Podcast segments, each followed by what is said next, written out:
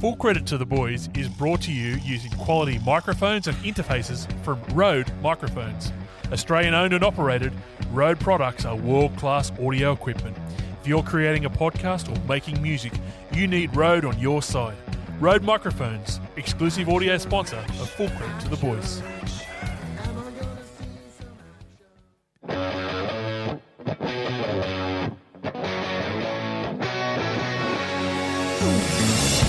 This week on Full Credit to the Boys, the Cowboys give their coach the green light. The Broncos demand mediocrity from Anthony Seibold, and the drill down returns. Welcome to Full Credit to the Boys. I wanna know when this ever start. You're playing games with my heart. Well, hello, good morning, good afternoon, good evening, and welcome to Full Credit the Boys live from the Craig Gower Quarantine Studios. You can find us on Twitter at FCTTB underscore podcast, Instagram FCTTB podcast, all one word. You can find us, find me on Twitter and Instagram at former underscore legend, or search the hashtag banned from all Fernwoods. Uh, you can find the bloke to my right on Twitter at Sid Punts. He's the man who this week collected 19 dozen donuts from Krispy Kreme. He's the only man on earth who has declared Kanye West as a sharp political mind. And tonight he's wearing your new full credit of the boys face mask. Welcome, Sid. Yes, well, thank you, former. Hello, Australia. Not you, Victoria. Hello, world. Yes, coming to full credit to the boys.bigcartel.com very soon will be the official full credit to the boys mask. It's fully endorsed by Dr. Fauci in the USA and, of course, the head medical officer in Australia, Pete Evans. Guaranteed to stop you getting the Rona. That's a massive guarantee with a little asterisk. And some STIs available soon. If anyone can help us get those made up, that would be fantastic. And we are in talks to get the full blessing of Dr. Anthony Mundine, too, of course. and just like uh, your man, the, the big, big Yeezy. Yeah. You've got your own um, fashion label, Sleazy. Yes. How's that going along? It's going pretty well. I've Mainly got, trench coats, I believe. that's all you need to have, just a trench coat. I've got more to say about uh, Kanye later on in the show. This is Brian Henderson. I'm Alan Jones. I'm Vivian Chin. This is Kent Brockman. I'm Ron Burgundy. The stories that will hit the headlines tomorrow. All right, Sid, our first story comes from the Armadale Advertiser, and it's uh, psychologist explains what your inappropriate sex dreams really mean. Interesting. No thanks. Next story. um, if you've ever wondered whether your subconscious was trying to tell you something through an inappropriate dream, we might finally have some answers for you. No thanks. Psychologist and dream expert Mr. Keith M.T. Hearne has explained uh, what most of uh, common dreams about sexual relationships could mean. Here's a look at what he had to say about some of the most common dreams British people have. Okay. Um, if you're cheated on by your partner in a dream, sometimes such a dream is indicating to the dreamer that cheating is indeed happening. The subconscious is sensitive to subtle clues that go unnoticed consciously, and the dream is just about the only channel of communication to the consciousness. Yeah, well- which is weird because I've I've been having these dreams that you've been doing another podcast. This guy sounds full of shit. What's what's it mean? Well- what's it mean when you have a dream that you're Ray Donovan and you're banging supermodels only wearing a full credit to the boys truckers cap? I'm ask, asking for a friend. I don't know. I'll get back to you on that one. Okay. The next one says uh, dreams about sex with someone inappropriate, e.g., a work colleague. Uh, again, I've been having that one as well. it is not unusual for human beings to be attracted to each other. Uh, in the generally friendly long term situation of a workplace, little fantasies and flirtations often occur. In dreams, it is safe to happen and can remain unspoken. Yeah, I've had some sexy dreams involving Cheryl and some items from the frozen food aisle in IGA. It's perfectly natural, apparently. I've been doing a lot of my uh, better work in the Craig Gower quarantine studios. But anyway, more about that later. Uh, the next one is this is a weird one for mine. Men dreaming of being pregnant. Hey, And I don't mean just to having little beer babies after a big session. Now, in the symbolic, metaphoric language of the subconscious, a possibility is that it possibly represents some much loved and developing projects, e.g., a business idea or a building plan. Never heard of this one. Last time you were talking about doing a podcast with Norm, you said you were having the same sort of preg- uh, dreams about pregnancy. Yeah, I, I, don't, Um, I don't know why a bloke would want to have a dream where their guts get bigger. I've never had that one. Um, the final one, uh, well, one of the final ones, dreaming about being naked in public. In this case, a feeling of embarrassment and shame probably accurately reveals the essential emotion and the content. Uh, sorry, and the content symbolically displays the cause of the dream. I have no clue what he's even trying to say there. No, but I've actually had this dream the dream where you've gone somewhere with no pants on. I had this dream where I was naked at Fernwood once. But uh, when I saw this story, I had to go down a rabbit hole for me. I, w- I- Yep. I looked up Reddit, it's a great source of information for these stories. And I looked up the weirdest dreams that people have had, and it did not disappoint. Here's the first one I dreamt about people who had waffles for heads, and someone took a giant bite out of the top of one of them. So he Not a, died. not a not a blue waffle. no, thankfully, go Google that. So, so then the waffle head died, and they had a funeral for him. And at the funeral, people were eating waffles, and I woke up crying. Here's another one. I once dreamt a sloth was doing my nails and kept telling me that I should invest in the stock market. Still better advice than watching Koshi's show on Sky Business Channel with Rosie and Milram. And I'm pretty sure that sloth works down the Westfields near my place. And this one, I had a dream that I spent a steamy evening with ET, and he fingered me. Uh, I'm not. Sure. Which finger? Well, the bright orange one? I'm pretty sure this was ET, the alien, not the footy player, but it didn't specify. I'm not sure. Well, the last uh, the last theme this Doctor Doctor Hearne talks about uh, says dreaming of having sex with underage girls. That immediately means you're a member of the royal family. F C T T B. Next story comes from the Singleton Morning Herald. That's the Singleton Morning Herald. Yeah, what, what do they got to say? SpaceX founder Elon Musk has been offered a deal for Mars 2024 mission. Okay. Aerospace engineer turned sex doll retailer Ahmet Stevenson has pr- offered to provide SpaceX astronauts with sex dolls on their planned trip to Mars. Yeah. The US and Europe based company Sex Doll Genie says the journey to Mars will be lonely work and the company's robotic companions could keep Mars colonists happy uh, rather than just looking for sex with each other. Mr. Stevenson, who co founded the firm with his wife Jeanette, has extended his offer to SpaceX CEO Elon Musk. He said the purpose of wanting to send companion dolls to space is not sex.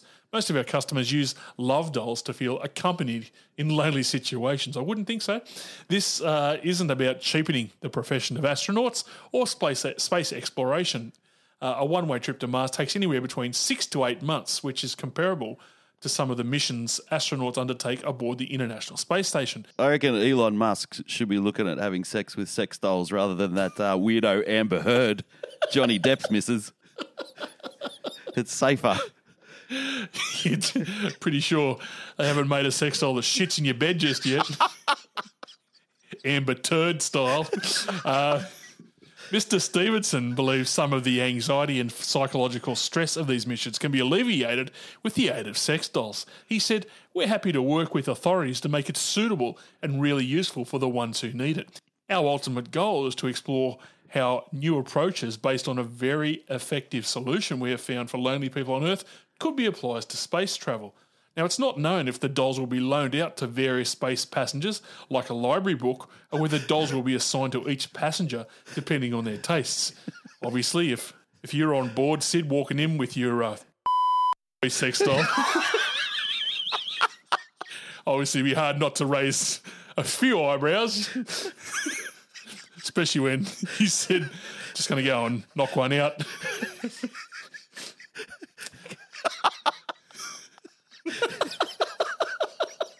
Do you want to go? Nah. Oh, we're cutting this out. Sex doll genie has further argued robots can replace genuine human interaction in an environment where human contact is very limited. The company aims to see a mix of male, female, and transgender sex dolls in space. They are also open to the idea of sending Star Wars themed sex dolls on the mission, although the Jabba the Hutt doll isn't expected to get much of a pasting. Mate, we've been saying this for years that sex robots are taking over the world. Now they're taking over the universe. It's scary stuff. I've seen Terminator. I know how Skynet works. This shit doesn't end well. FCTTTB sounds like too many T's to me. FCTTTB, yeah, that's definitely too many T's. I've got to warn you before we do this next story. I don't have a whole heap of jokes, but I think the, the story will just explain itself. Okay, hit Um, me. A man found himself in a predicament after waking up in a woman's bed and pulled off a daring move to deflect the blame. Story comes from the Dunedoo Tribune. Um, Tribune. A man who woke up to discover he'd left some embarrassing marks on his date's bed, that's right, his date's bed, um, has seen his desperate text for help go viral after the exchange was shared on Twitter. The 26 year old from Dublin knew he needed to find a solution fast and desperately messaged his friend Levi for some help in his moment of need. Explaining the situation to his pal, Kevin wrote, I had a dirty whiskey shit. I, I came back and I mustn't have wiped my bum properly. There's shit stains all over her bed sheets. when Levi advised him to get out of there and just delete her off everything, Kevin revealed he was currently stuck sitting next to her, unable to move his leg as it was covering the stain. Oh, no. A later update read, Smell starting to become noticeable. Think, think I'm going to have to make an escape soon. How good's his mate just putting it straight on Twitter? well, I've got more to say about that in a minute. When the woman left the room, he seized his opportunity, flipped the bed sheets so the mark was on the opposite side, Clever. as well as spilling some uh, Guinness on the area for good measure. He made his getaway before she could notice, and maybe somewhat unsurprisingly, she hasn't uh, spoken to him since the incident. Uh, Kevin said, I ate a burger and chips from Burger King and I drank one litre of Hennessy Oh. the night before. That'd do it. We went back to uh, bed for a bit of watching the TV show Normal People, and then I realised something was off. Uh, I swapped the sheets around to her side of the bed and spilt beer on the stains. It's not looking good for the relationship, he said. Uh, he may have felt confident in getting away with it until the exchange went viral on social media after being posted by his mate Levi with the caption, My mate has had a nightmare here, staying over in some girl's place he's been seeing. Now, Twitter was full of, as you'd expect, some helpful replies with a number of people suggesting ask for a strong cup of coffee and then accidentally spill the cup on it. This also can be used if you pee yourself. Jesus. But this reminds me of a time, Sid, a, a bloke who I, I know told everyone on his podcast about that time that I shit my white jeans at the Castle nightclub in Newcastle. Come to think about it, his name was, it was you. Damn. NRL round 10 review and uh, from 2020, obviously. Jeez, it's been a long year. Um, Sure as round 10, eh? Halfway. We're at halfway. So happy. Yeah. So, so happy. Um, we started on Thursday night with the grand final replay, and it was the Raiders who shocked the Roosters, winning 24 points to 20. In a game with which had seven lead changes, the Raiders reaped some revenge on the Roosters for last year's grand final, winning in a four tries to three epic at the SCG. Despite having a mountain of things against them, the Raiders shocked most people who believed they were no chance given their short turnaround and a massive injury toll. Yet they hit the lead in the 66th minute after a rare Josh Papali'i try and then hung on uh, to remind everyone that they are still a contender in 2020.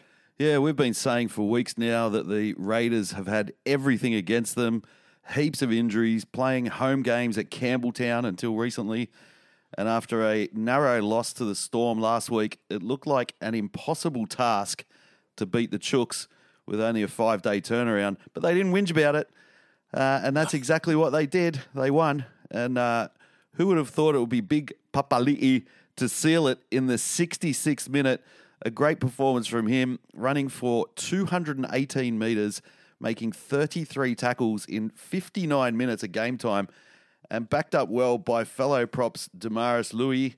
Uh, they're down on forwards, missing Soliola, Guler, and Horsburgh. Horsburgh.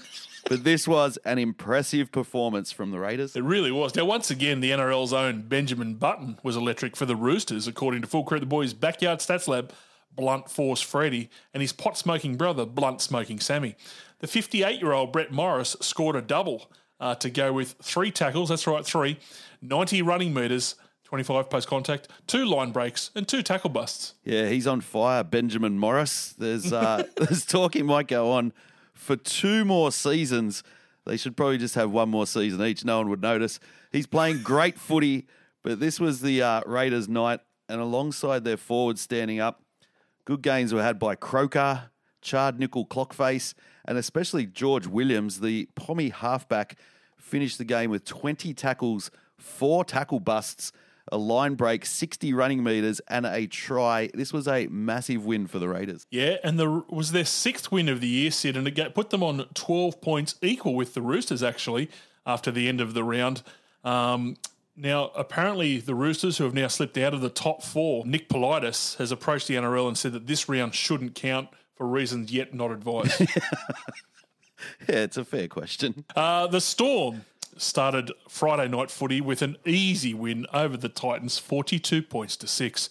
The Storm gave the Titans a gentle reminder about the difference between the really good teams and the middle of the road types of teams, with a seven tries to one hammering on the Sunshine Coast. After winning two of their last three against the Warriors and the Dragons, Gold Coast were nowhere near the class of the Storm, even though after 30 minutes in this game, they were still at six all. Yeah, it was uh, nil all after 19 minutes, and an upset looked likely. No, it didn't.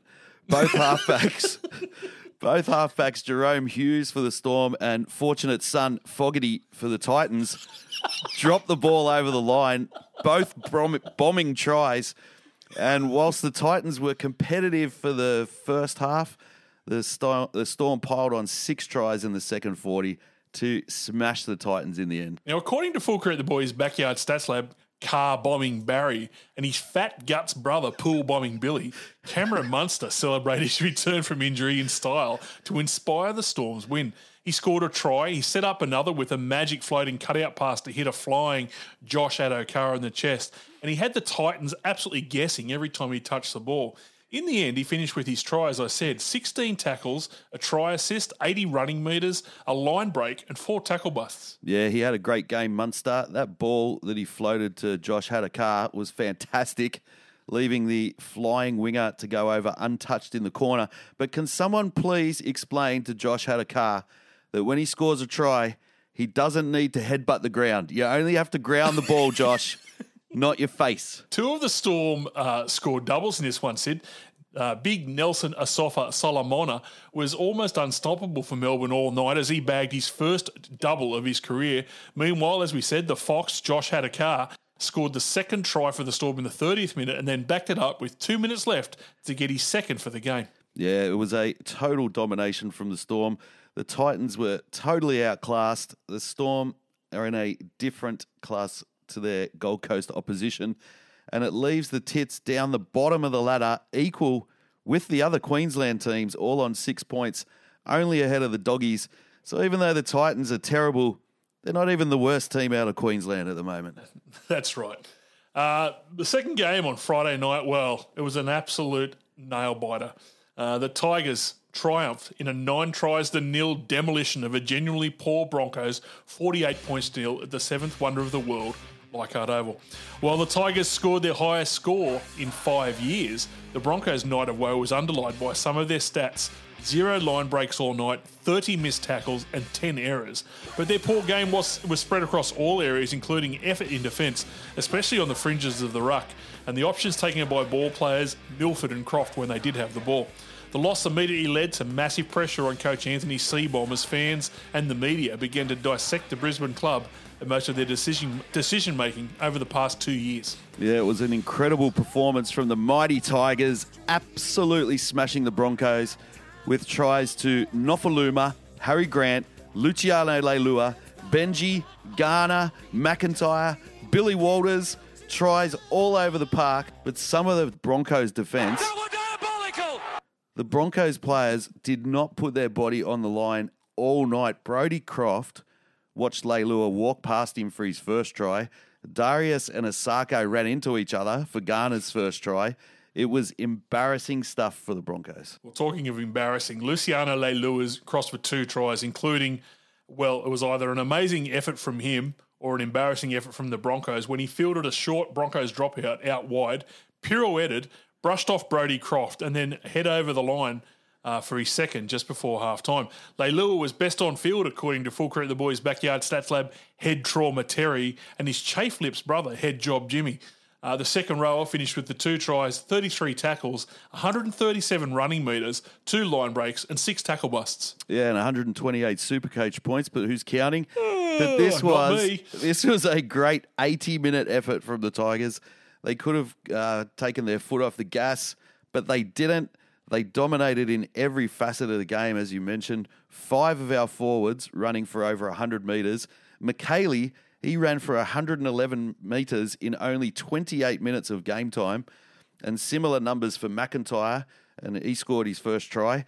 It was great to see in the 80th minute Josh Aloiai and the boys celebrating keeping the Broncos to nil. Yeah, I was about to mention that. That was that, was- that was good scenes, wasn't it? It, it shows how conscious they were of of uh, keeping them scoreless. Yeah, and it's what Madge has been asking for, and they did it. It was a great performance. Benji Marshall, a couple of weeks ago, was being linked with a departure from the Tigers after Supercoach Madge Maguire dropped him for poor form and dodgy defence. Fast forward a couple of weeks, and Benji absolute teased his former team in the Broncos on Friday night, setting up three tries, taunting the Brisbane defence with an outstanding passing game, a sweet kicking game, including a 40 20, and as well, he scored a try of his own. Yeah, he was great. He has improved, and he took his time out of the game. Copped it on the chin. When you say it it was looking like departing, he was never going to go. But uh, Harry Grant also You're a wizard, Harry. was at it again.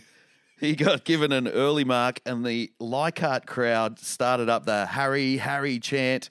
He now sits atop of the Dally M Awards. Why would he want to go back to the Storm where he'll be a nobody? He is a Leichhardt hero, a legend of the Tigers already, and he should stay. You're a wizard. Saturday, and uh, we begin with the Dragons. Uh, this is the um, A grade game. Yes. 28 points to 22 against the Bulldogs. It was a bizarre game of rugby league, and the Dragons won it, won it in a seesawing battle, scoring a try with a minute to go to beat the hapless Bulldogs under interim coach Steve Georgalis. In the end, it was five tries to three to the Dragons, but after starting like a house on fire and leading by 10 points, the Dogs went on to score the next 22 points and looked certain to break their run of outs. But with 15 minutes to go and the Dogs up by 12 points, the Dragons scored 18 points of their own in the final 15 to seal the sorry to steal the two competition points. Yeah, it was a crazy game of footy, a game of three thirds. The uh, Dragons, the Dragons opened the scoring through this guy. Oh, yeah. after a mark by Lomax that was better than anything the AFL dished up this week.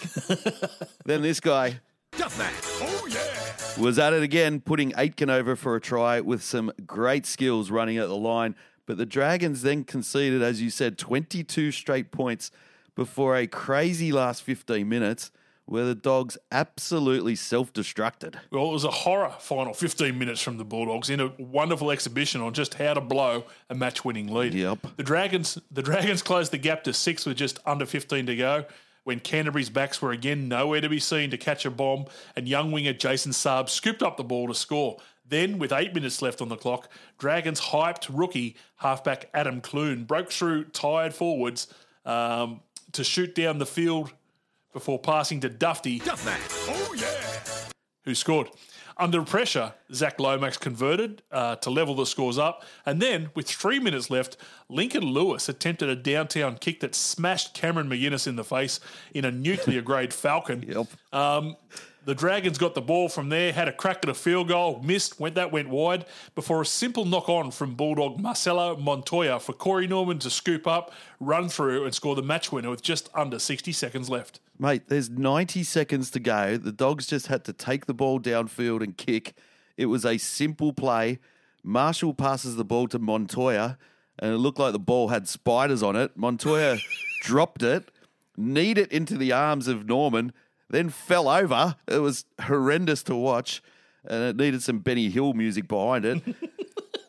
But now the Dragons have won two in a row and somehow find themselves one win outside of the eight. If uh, you haven't seen the Marcelo Montoya knock on from a simple pass that was going to hit him on the chest, don't worry about Googling that. Just Google a man playing the cymbals. It's a very similar type of thing. It was so bad. the once maligned Matt Dufty Oh, yeah. Once again showed all his skills in this game, finishing with a try scoring double and proving to be the best on ground, according to Full Credit the Boys' backyard stats lab, Pocket Knife Neville, and his posh brother, Cheese Knife Noel. Dufty finished with the two tries, four, four tackles, that's right, four, a try assist, 151 running metres, and five tackle busts. Yeah, the Duff man was good again, even though Mary was off him the end of last year and the beginning of this year. He's a good judge, Mary. Yeah, but now the grand poobah of the Cogra Lodge and the selection panel keep picking him. They're ignoring Mary, and he's playing some good football, and none better than this week. The second game on Saturday saw the Rabbitohs fall just short of beating the Knights, going down 20 points to 18. At 20 0, 20 0, and with 15 minutes to go, Knights fans were understandably cracking beers and telling jokes about toothless South Sydney fans before a late game comeback from the Bunnies, seeing them cross the line four times for three tries, figure that one out, but ultimately fall desperately short of an amazing comeback win. A disallowed Tom Burgess try proved to be the difference. He was judged by the bunker to have dropped the ball over the line. The win importantly promoted Newcastle into the top four, while for the Bunnies, they ended the round in eighth position in a logjam on 10 points with four other teams. Yeah, this was a game of two halves, 20 points in a row to the Knights. Then the Rabbits came storming back with 18 in a row. They had their chances, the Bunnies, to steal this one with Dick Fingers Burgess dropping the ball over the line underneath the post. You say that there was ruled a no try. That's because it was a no try. He dropped it. But this is a uh, good win for the Knights that sees them stay in the top four. Kalyn Ponga has been criticised of late, especially last week, but he did some good things in this game. He had eight tackle busts, ran for 163 metres, and had a try assist. But they nearly let this one slip, the Knights. They did. Now, while the Knights walked off the ground with the two points, their players were far from thrilled with their own performances, and they were greeted by a coach in a similar frame of mind. Uh, they were a bit down when they first came into the dressing room, O'Brien said. Uh, that's Adam O'Brien. I think the guys that were involved with a few drop balls in a row and missed tackles that led to tries, those guys naturally are a bit worried about what I'm going to say, worried about letting their teammates down in the end. We need to enjoy the win, however. We've got to enjoy wins. There's a few teams in this comp that would love to be experiencing a 28 to 20 points to 18 win. Yeah, he spoke well in the press conference after this game, O'Brien. I don't often catch his presses, but he said that the Knights still have a lot of improvement in them. He admitted that the past eight weeks has been hard for the Knights, travelling away for all their games and having six blokes out for the bulk of that time. But he spoke really confidently that the Knights are on the up, even considering that this is the best position the Knights have been in at the halfway mark of the season in a decade. They're going well. Interesting.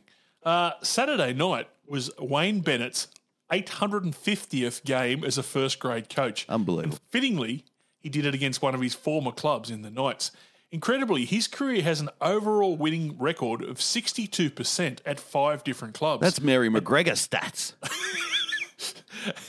no, wins. Oh, right. Yeah, sorry. In Canberra, he had a winning percentage of 60.7. At Brisbane, in two stints, he had a winning percentage of 63.7. Uh, the Dragons, 64%. Newcastle, let's not talk about that, 45%. and South Sydney, he's at 61 already. Yeah, it's an incredible record, but uh, I'm still not sold on the Bunnies this season. Nor am I. Even though they beat the Tigers a couple of weeks ago, I still don't think their forwards can take them to the end. I totally agree. Uh, the third game, and it was an absolute cracker, saw the Seagulls win 22 points to 18 against the Eels. In a result that shocked most fans, the Seagulls led for the entire game to beat the high flying Eels in an old fashioned shootout at Lotto Land. Uh, the game ended at four tries all, but only the most die-hard Eels fan would deny that the Seagulls were the better team. It would seem from the outside looking in that the Eels were ambushed, and by the time they realised the Seagulls had turned up to play, it was all too late. Yeah, they flew out of the blocks, the Eagles. Were up 16 0 against the Eels and could have been further up, but for a Danny Levi double movement. Even when the Eels got one back through Jennings in the 30th minute, the Eagles still weren't done for the first half. Scoring through full credit to the boys' very own Joel Thompson right on half time. He nearly botched it, but it was given. But they didn't score a point in the second half, Manly, and they just hung, hung on in the end against a fast finishing Eel side. But I shan't be needing this this week, Former. Don't need that. This game was littered with stars missing from both sides. Madison and Ferguson weren't considered healthy enough to play for the Eels, while once again the Seagulls were missing Walker, Fanua Blake, Turbo Trbojevic, amongst others. During the game, some Parra fans questioned their team's attitude on Twitter, questioning whether they were taking Manly seriously. To be honest, I think those fans might be a tad harsh on their team, Said The Eels have been up for a long time now. It's hard to just keep on winning, and to be honest, their form from last week's game against the Knights should have been a pointer that they were on a bit of a downturn in form. Yeah, well, let's just hope that downturn in form continues into Thursday night when the Eels take on Premiership heavyweights, the Tigers. This was always going to be a tough game and could be just the loss they have to have, the Eels, as they steamroll to an inevitable Premiership in this already horrible year, 2020. I'm not playing it. Uh, during the lead up to this game, many fans and journalists were questioning the form of Daly Cherry Evans, particularly after he played a poor game against the Dragons a week ago. But he led his team from the front in this one and was close to the man of the match, according to Full Credit the Boys Backyard Stats Lab, Razorblade Barry and his bisexual brother, Rollerblade Billy. Dal- Cherry Evans finished with a try to go with 15 tackles, a try assist, 45 running metres, a line break, and seven tackle busts. Yeah, he had a good game, Cherry Evans, in a, a game that really had everything in the end. Campbell Gillard dropped the ball over the line. Fonua-Blake stripped the ball from Tapau, but the video ref said, "Look over there, not over here," and gave that gave it as a try. Cherry Evans blew up at the ref in a polite private school kind of way. Hank Scorpio smashed Sevo in a ball tearing one on one tackle. Even Fletch and Matty Johns are now calling him Hank Scorpio. A, it was a very entertaining. where do you reckon they got that from? Yeah, I wonder. It was a very entertaining finish to the game, but uh, a big win for the Manly side that keeps them in touch with the eight. Sunday, and uh, Sharks will just burst the Warriors' bubble, winning 46 points to 10. The Sharks handed the Warriors their heaviest defeat of 2020 with an eight tries to two hammering up there at Single Mother Stadium. The Sharkies started like a house on fire, scoring three tries in the first quarter of an hour and never looked back from there. Former Warrior Shaun Johnson scored more points than his old team, bagging 18 of his own from a try and seven goals. Coincidentally, he scored more goals than both the go- uh, GWS Giants and the Swans combined. Is that true? Yeah, That's so. amazing. yeah, there's been a lot of criticism on Shaun Johnson this year. I pointed it out a few weeks ago. I thought the criticism was a bit unfair. He ran for 81 metres, had two try assists, a line break, and scored 18 points in a dominant display. Not just by him, but from the Sharkies as a team. They absolutely demolished the Warriors, and now they find themselves sitting in ninth place at the halfway mark. Yeah, one of the best on ground, according to Full Credit the Boys Backyard Stats Lab, Lung Puncture Paul, and his unlucky bike riding brother, Tyre Puncture Pete, was the noodle, Jesse Ramien. The Sharky centre finished with two tries to go with 14 tackles, 134 running metres, a line break, and four tackle busts. Yeah, he was good in this one, the uh, Noodle, but um, they just dominated the Warriors all over the park, the Sharkies. They had tries to walking legal firm Braden Hamlin-Uele, a try to William Kennedy. This bloke.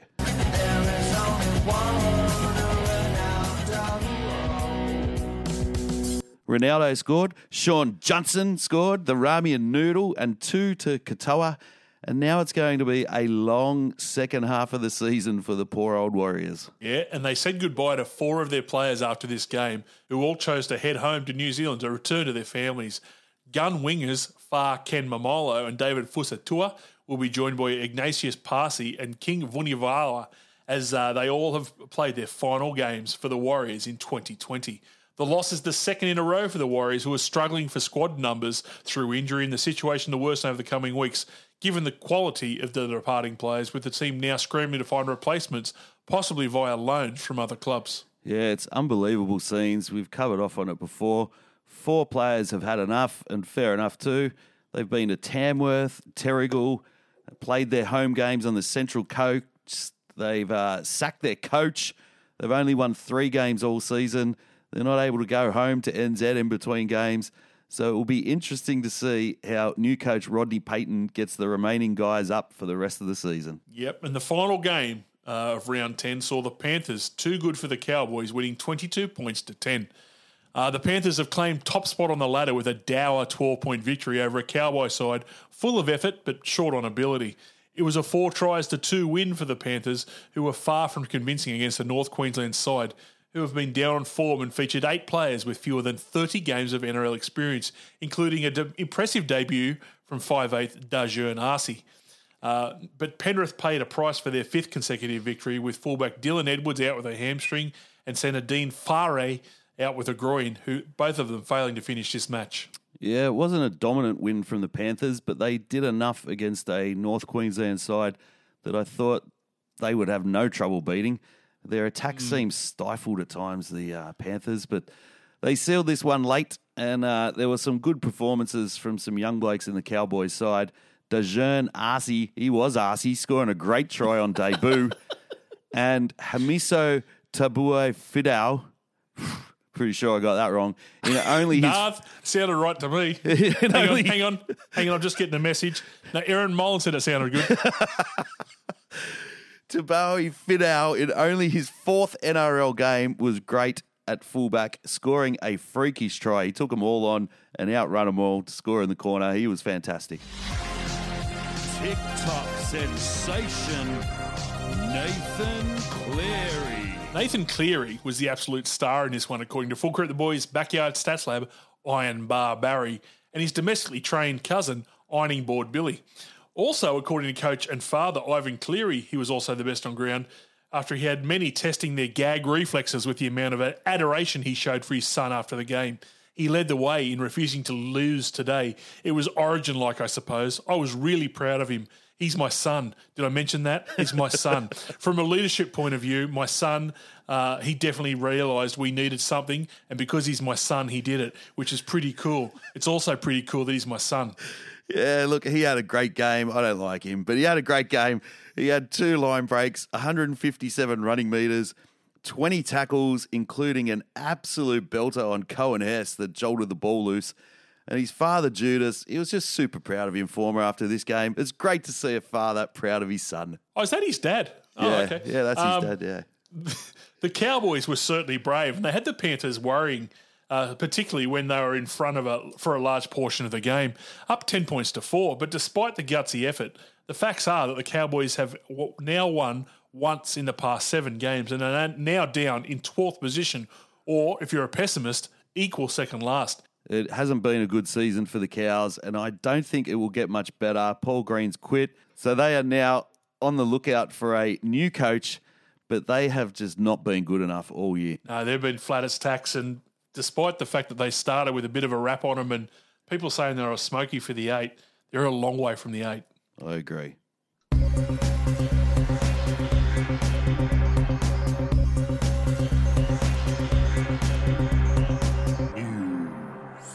Well, it's the game that keeps on giving in the news department, and we start this week with the Broncos, who have now lost to the Eels, Roosters, and Tigers by scores of 48 points or more since last September.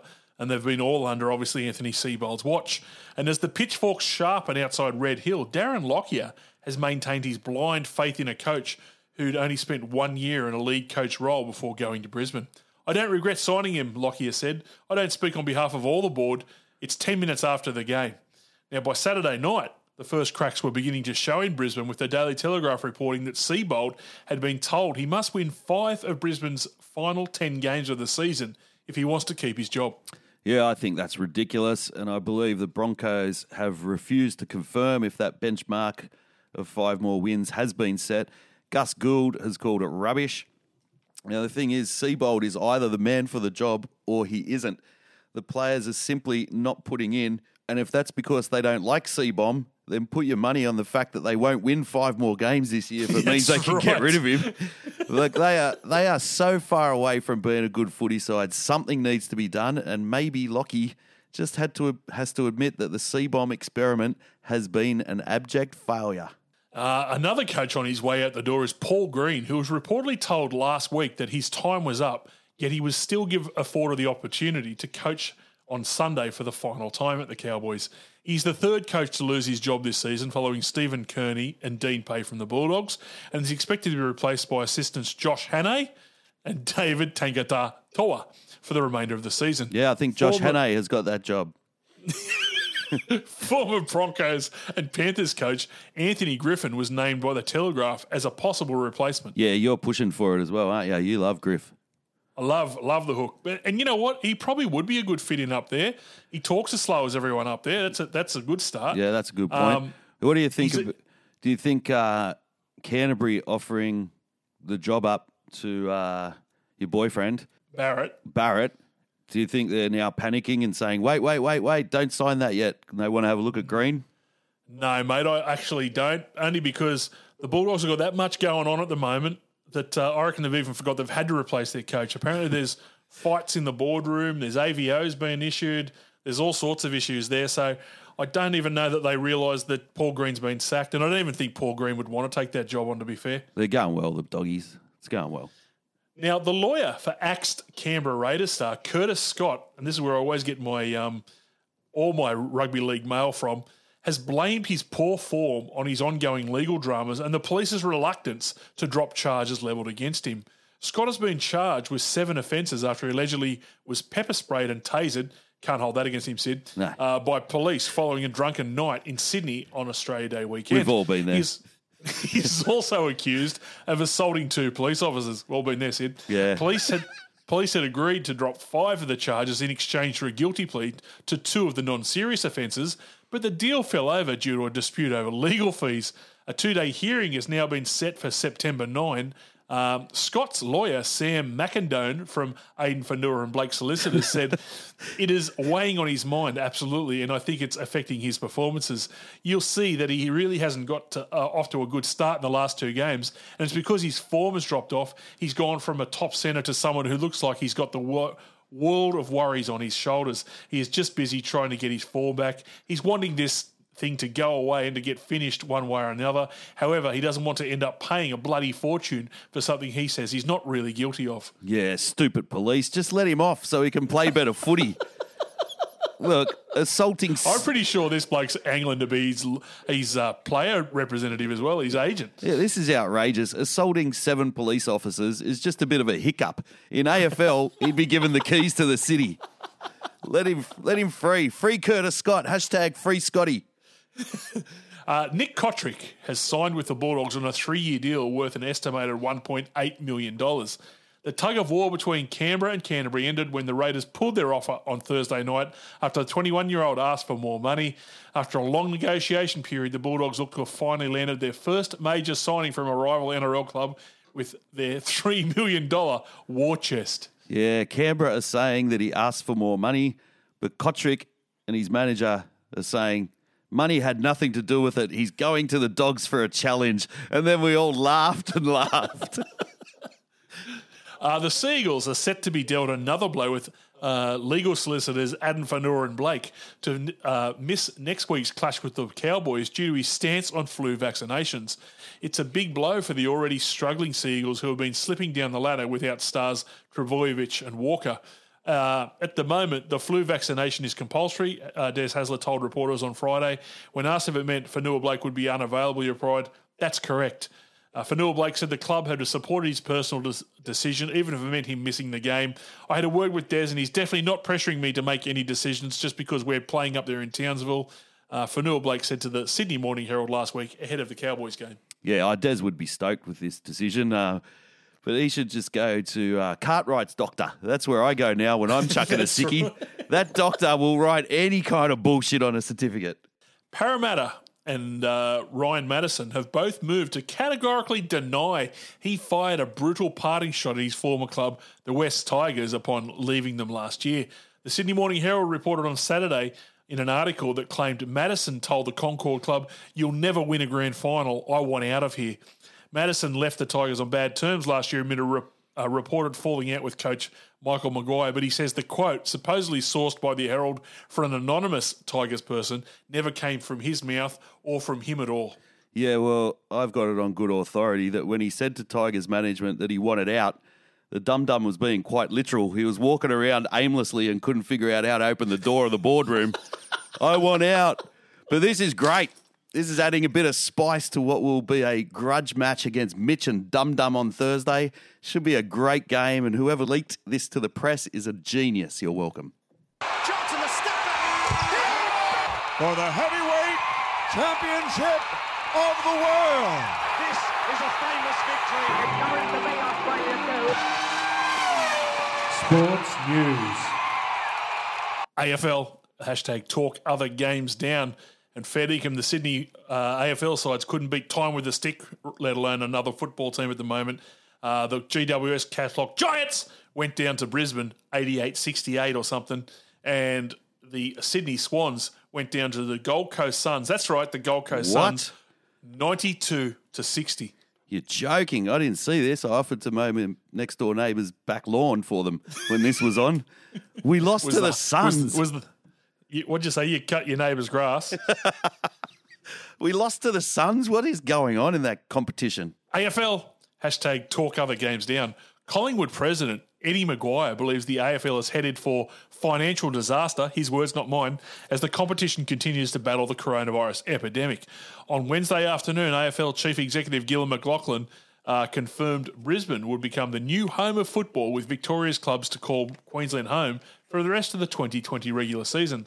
Last week, all 10 Victoria based clubs escaped Victoria, I mean, half their luck, before the border with New South Wales was shut, and the league has now confirmed those clubs were now facing 10 weeks on the road. McLachlan estimated the mass relocation would cost the AFL approximately $3 million a week, which would Whoa. total $30 million over the 10 weeks, obviously. Yeah, that's good maths. well done. Did you have to use a calculator for that? Although he felt migrating to Queensland was the best option for the AFL, McGuire conceded he thought the move would be a financial disaster. It's such a financial disaster for the competition, but now it's a matter of just getting the season away as best we can. Yeah, you got to feel sorry for them. The AFL just lurches from one hiccup to the next, don't they? Yeah, it's all about hiccups. AFL, hashtag talk other games down. The Adelaide Crows are reeling from fresh accusations surrounding the infamous 2018 preseason camp that continues to haunt the under fire club. The latest claims follow an explosive report earlier this month that detailed the extreme measures taken during the camp run by Queensland based consultancy firm Collective Minds. Uh, the report revealed the claims of one insider who said he can recall that some players were told the playing group needed to form such a tight bond, so tight that if a teammate slept with your wife, it would be okay. And let's face it, in the AFL world, that's not unheard of. The insider says it's hard for players to remember exactly what occurred on that that camp because of the trauma they all were faced with. Yeah, well, a spokesman for the group Collective Minds, uh, former Kangaroo player Wayne Carey, has denied denied these accusations. But that's uh, pre-season camp was woeful. I read an article about it, and it was absolutely disgraceful. Whoever came up with that idea is a jerk. Rugby, hashtag talk other games down. Rugby Australia is on its knees after an alarming report revealed the desperate state of the game's broadcast deal negotiations. Having put together an on the run one season deal with Fox Sports to broadcast the Super Rugby, Rugby Australia season between all the Australian teams, Rugby Australia is staring at the bleak reality of a further reduction in the game's value to potential broadcast partners. According to an exclusive report in The Australian, Rugby Australia is facing a confronting future with a domestic rugby competition likely to be worth no more than $10 million per season. Wow. The the NRL's previous broadcast deal with Channel 9 and Foxtel before Chairman Peter V'landys renegotiated extension during the coronavirus four season suspension earlier this year was worth $360 million a season. the grim outlook for the 15 sided game means the sport is facing a broadcast deal worth around $20 million per year, with the Wallabies test matches reported to be worth the extra 10 million. The estimated value is reported to be worth $15 million per year less than the original $35 million per year that Foxtel originally tabled to former Rugby Australia chief Raelene Castle in November last year. Yeah, I was reading an article today from December last year, and speculation was that Rugby Australia could receive between 30 to 40 million dollars a year. That would be down from their previous 56 million dollars a year deal. But rugby really thought they could exceed their last deal, and now it's turned into an absolute debacle. 20 million a year is around what they earned 9 or 10 years ago, and it's nowhere near the NRL deal like you said when Ned V'landys signed the updated deal a few months ago, a few people were scratching their heads, but it seems like a great deal now. Mate, it seems like an absolute masterstroke. The AFL still haven't signed off on a pay TV deal at the moment. You've got um, uh, Supercars wallet- as well.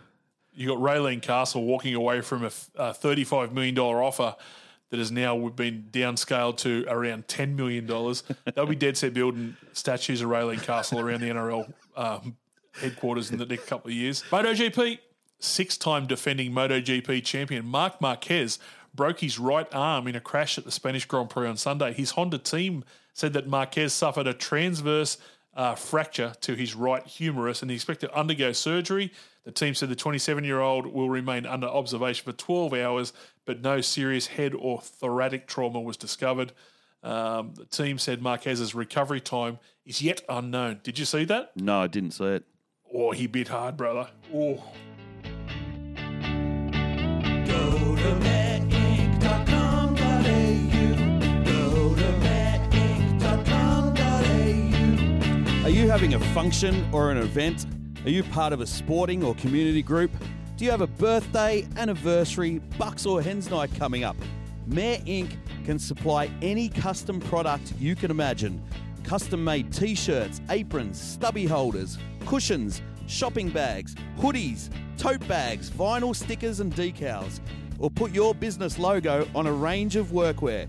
Go to mayoreinc.com.au. Whatever the purpose, Mayor Inc. has you covered. Go to matinc.com.au. Go to matinc.com.au. Yeah, with thanks to Mayor Inc. Let's do this, Sid. The drill down. Let's The drill drill down. down's back. We'll do five topics this week, and Okay. four of them have been pretty big in uh, in and around rugby league. And let's start at number five. Jack de Belin from the uh, Dragons in the NRL. Yep. Jordan DeGoey from Collingwood in the AFL. They've both been um, charged with serious crimes. Who has handled these serious crimes accusations better? AFL or NRL? Not forgetting, NRL have stood down uh, de Belin Yes. and the AFL have allowed DeGoey to play on. Now, I want to look at both cases. I want to look at which code has handled it better. Okay. Like I said, de Belin from the Dragons, the similarities are they've been arrested for crimes of a sexual nature against women. Both will have their day in court. We're not here to comment on their innocence or their guilt. But in the NRL, de Belin was the first player to be subject to the no fault stand down policy, which the NRL have brought in place.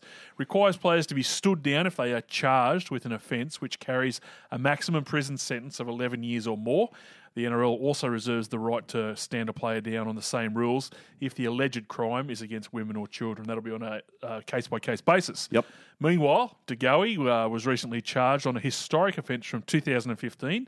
He's one of two men charged in relation to the incident. Collingwood have said that the matter was investigated by the AFL Integrity Unit and the Victoria Police in 2018 with no charges laid. Um, but earlier this month, Victoria Police charged DeGoey with the indecent res- uh, assault. The Magpies and the AFL have allowed him to keep playing while the legal process takes its uh, course. However, the fact that uh, DeGoey was permitted to return to the footy field raised its head last Thursday night when veteran Channel 7 broadcaster, amongst others, uh, Bruce McAvaney, described DeGoey's round six absences a hiccup. Mm-hmm. A hiccup, said. Yeah, hiccup. Uh, McAvaney, post match, was then apologised for his slip up, saying, and I quote, I do apologise. Jordan is facing some serious allegations, and it's more than a hiccup, and I realise that. So, for anyone that's taken offence, I completely understand. Now, that was followed up by a tweet from the official Collingwood account, which celebrated the return of AFL for DeGoey after he was forced to sit down for two weeks when he was summoned to the police station to be charged, and therefore he had to break the COVID quarantine bubble.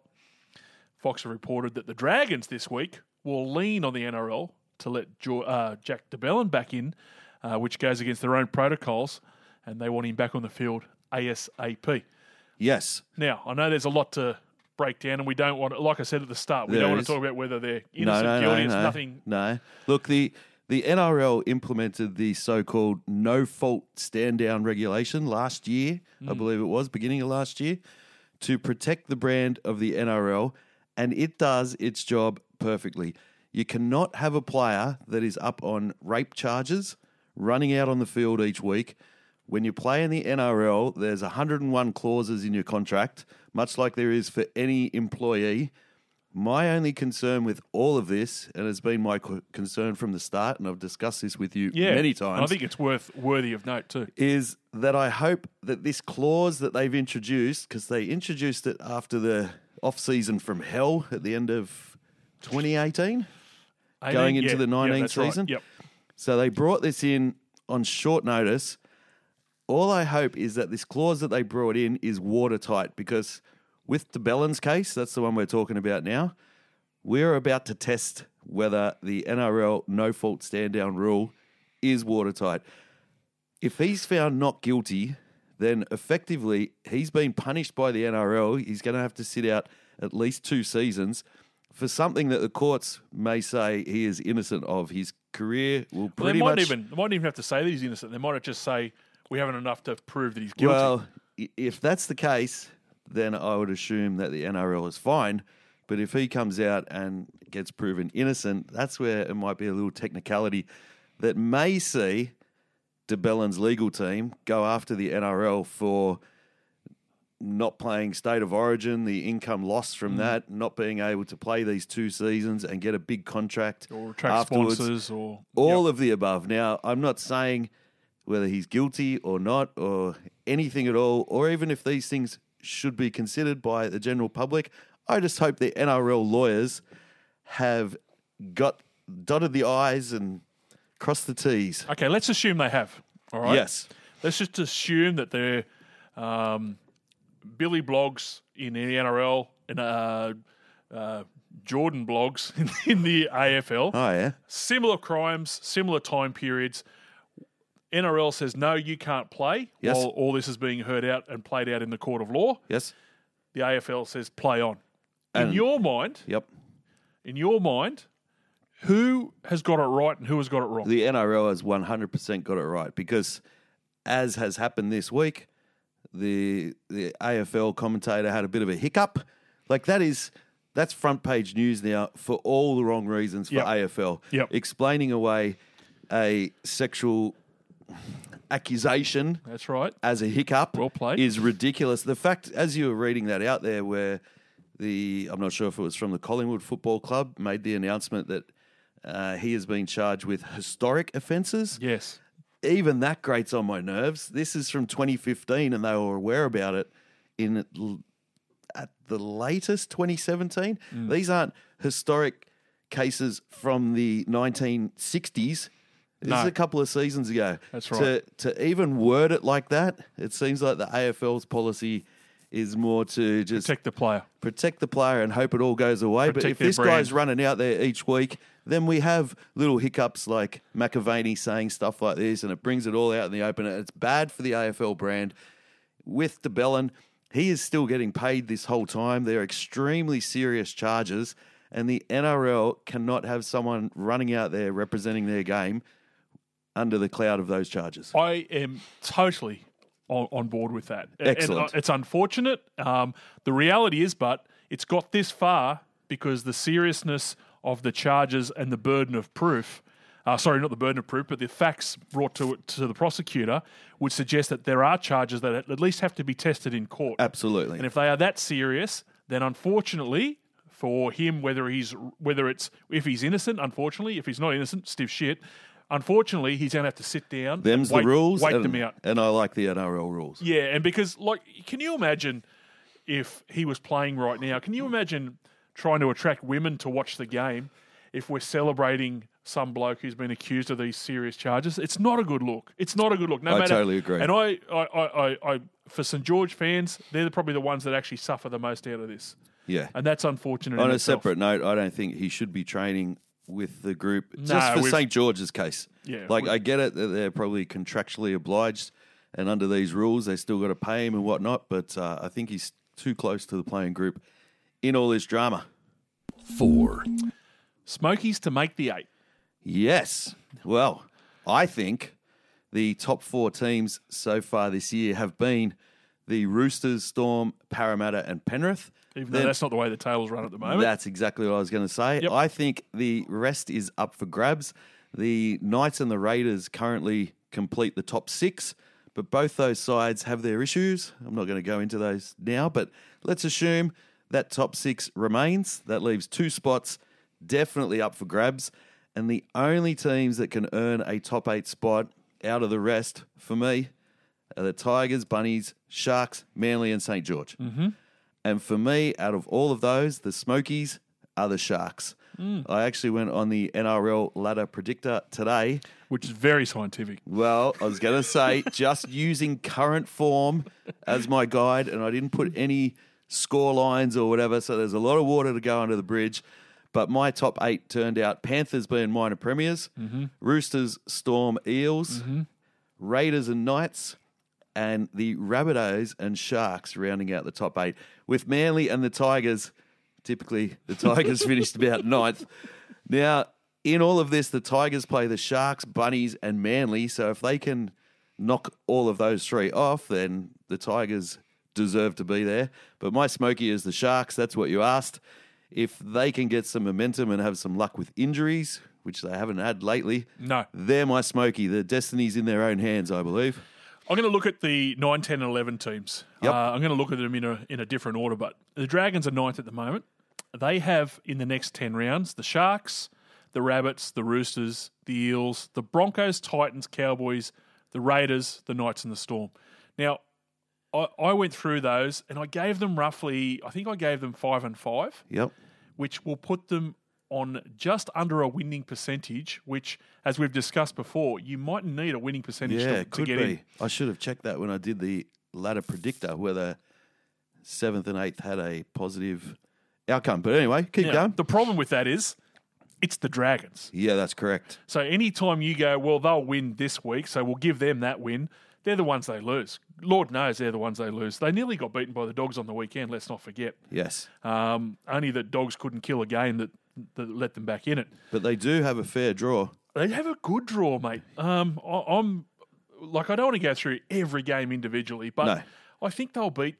I think they can beat the Sharks. I think they can beat the Rabbits. The Titans they should beat. The Cowboys they should beat. Mate, depending on where the Raiders are in a month or two's time, they could either be have a few blokes back, or they could be even further in problems. And that's what everyone's saying that the top four, top six is 100% set Don't in stone. Don't know about that. Yeah. There's Don't a lot of water to go under the bridge yet. mate. The, the, the like touch wood for the Raiders fans. They only need two more injuries, and mate, you can write the season off. Yeah. Um, the Sharkies. Let's look at the Sharkies. They're currently ninth. They were no chance four weeks ago. No, I Sid. That's why they're my smoky. no chance. But they have a quite a well. They've got a, a very generous draw. Dragons, they'll beat maybe. I just said the Dragons will win that game, but whatever. um, but they've got uh, Broncos, they should beat the Titans, the Cowboys. They should beat all of them. Uh, they place the Panthers. Who depend, you know, they they'll struggle against them. They've also got the Warriors, the Knights, the Roosters, and the Raiders. So again, they might go five from five, five and five there, Yeah. which are Seibold numbers, I admit. Um, so they're also a smoky. I agree with what you said. Manly are the only other ones that I think are a sniff outside the eight. They're tenth. Injuries are dead set crueling them at the moment, but you I can, know, but then they won this week. and you can't give up on Hasler's sides. You can't. They show resilience like they did against Parramatta on the weekend. They have a, a, a moderate draw: Cowboys, Warriors, um, and then they place uh, and uh, then the Titans, and then the Warriors again. So they play the Warriors, play the Warriors twice more this year, and the Warriors seem like they're on a bit of a slump. But they do have a couple of tough ones too. They have um, The Tigers. the, they have the Tigers, they have the Storm, they have uh, the Knights. Yeah, look, Manly could make it of those three. I just get the feeling, Nah, Drag- I've got them finishing ninth. Dragons fans, they're a sniff. And Yeah. unbelievable. Unbelievable. I know. Dragons and Sharks a few weeks ago could have written your own ticket. yeah. Now, who drops out of the eight? Well, going off this week's current eight, right now as we speak, I'm not convincing in the Rabbitohs, neither are you. No. Um, the Raiders obviously are battling injuries. They say they're getting Bateman back this week. Um, but geez, it's like they're being held together by um, sticky tape and They're, paddle they're pop hanging sticks. in there, though. The, the And tide could turn for them, or it we- could turn bad. We all know the Tigers will run ninth. Yeah. Three. All right. If, and there's a big if on this now, Yes. as reported, Brisbane have given Seibold an ultimatum to win five games for the rest of the year, or he's cooked. Yep. What does that say about the club? Well, it says the club is currently cooked. Uh, we kind of mentioned this uh, earlier on in the podcast. If uh, if there's an issue with the coach, it could be one of two issues, right? Either he's no good at coaching, or his players aren't playing for him. That seems to be the scenario right now. Mm. And if the players aren't playing for him, and you say, "Well, you've got to win five games to keep him," they'd be running dead, and they look like they are running dead already. It's a That's what I just it's a you. ridiculous situation. just said to you off air. If you've if if as uh, rumours have it, at least twenty five percent of the players up there actually don't have a lot of time for Anthony Seibold. Yeah. If they hear, so if we only lose six games and win four for the rest of the year, he's gone. Yeah. and I've got three years left of my contract. Exactly. Interesting. Yeah. If I'm on the outer with C bomb, sucked Yeah. in C bomb, Yeah. he throwing passes over the sideline. But uh, what it says about the Broncos is that they are in a whole world of pain because they've this is his second year, so he's a year and a half in on Yep. On, on a, a contract that's worth five or six years. They they're not mentioning that six year in his favour anymore. They've hidden that. Um, I don't know. They, they've either got to just come out and say no, he's the coach, which they kind of have done today. They Well- said he'll still be there at the end of the year, The problem with all this is this is exactly what you're about to say. or say. you bite the bullet and punt him. I don't think the left hand knows what the right hand's doing at the. Broncos. You've got other blokes saying there is no performance clause. Then you've Yeah. got some blokes going, yeah, there's a performance clause. Then you've got the media coming out and saying we've just been told from within the Broncos he's been given an ultimatum, five games or he's done. Yep. What happens if it's four games and a draw? Yeah, well, it's but even That's how, madness. How many games have they won this year? Oh, Three. So they're saying best case scenario, they win it- eight games in a year, and that's that's a good effort. No, that's dumb. I, I agree with what They Laurie- should be saying, mate, you got to win eleven out of these last ten. It's not been good enough. No. So if it's not good enough, either you change the roster, like Gus Gould was saying last night. He said, "I feel sorry for him. He looks broken." And he just doesn't have the cattle there Mm. to get himself out of it. So you've either invested for five or six years to bring these young blokes through and buy big name or not big name players, but experienced players to guide him through over the term of his contract, or you freak out and think we've only won three games, let's sack him. Do one or the other. I agree with what Laurie Daley said this week. This is the epitome of amateur, amateur hour from apparently one of the NRL heavyweight clubs, Sid. I use Yes. those air quotes. Um, now, uh, are they now that uncertain, unsure of themselves at board level? And this is the Broncos, don't forget, that they can't even make a decision themselves. They're almost leaving it to the hands of fate. Ooh, if you win five, ooh, you keep your job. Well, they let the whole team coach last week. Mate, that is madness. And Seibold's been running behind the excuse of we're building a club for the future. You know, he has been saying we're running a lot of young blokes, blah, blah, blah, blah, blah. That's correct. Listen. Stay the course. Listen, we can argue that, whether that's right or wrong. But is he supposed to now throw all those plans out the windows, out the window and try and win five games to save his job? Exactly. It's madness. You either got to shit or get off the pot. Either let him do his job or pay out the money See you and later. say, you know what, we cocked it up. And what, like you said, why is five the magic number? Yeah. Are they now just accepting mediocrity in, in Brisbane? And what if, like I said, what, I, what if they do win four and have a draw? yeah. I'd love to see what happens there. That's going to be fantastic. Now, their final 10 games, of which they have to win five Storm, wouldn't No. think so. Sharks, In can't current see form, it. no. Bunnies will be interesting. It's Seibold Oh, versus Bennett. Yeah, there's no way Bennett would let him win. Raiders, Jeez, that's a tough draw. Dragons, They could beat the Dragons. Roosters, No, Penrith, no. Titans. Traditional struggle against them lately. Yeah, maybe. Eels, No. Cowboys. There's three. There's maybe three games They're there. to win. They're going to find two more somewhere. But they could turn it around, former. They only got beaten 48 0 last week. Yeah, just press the button. Let's move on. Two, Is David Fifita worth the $1.25 million a year the Gold Coast are offering? And name the players you think are worth a million a year. Well, straight off the bat, no, he's not. he's not worth 1.25 million. Uh, 1.25 million on a forward who is only 20 years old is too much. He's only played 37 games over three years, and he's. I did this this afternoon. His average running meters over those three three years, three three seasons. Yep. He averages 100 running meters per game. Pretty good. Compare that to Taumalolo. He has an average of 188 running meters over a six year career. Taumalolo is Taumalolo- worth more than Fifita. Taumalolo has one advantage over that. What? He's the only forward in that squad. Yeah, but, but if Fifita's worth 1.25 million, Taumalolo is worth more. In fact, whatever Taumalolo is on right now, I'm not sure, it's about a million bucks. Nine fifty, I believe. Yeah. That's what the highest paid forward should be paid. Best forward in the game. He's the best forward in the game at that price. If Taumalolo is worth a mil, no forward is worth 1.25. Let me put it that way. Well, I'll go back to my Or original. maybe a hooker if you're including a hooker as a forward, but no Yeah, no, front rower, no Well, yeah, second rower, That's no different. lock. I'll go back to the original question: Is David Fifita worth the 1.25 million a year the No. Gold Coast are offering? No, but he's he does seem, or he does have the potential to be a very, very good player, like top echelon. Yeah. potentially for the next decade because he is only very young. Now, the only contract for a running forward that is of that similar money is, as you said, the great Jason Taumalolo. Your boyfriend. Love him.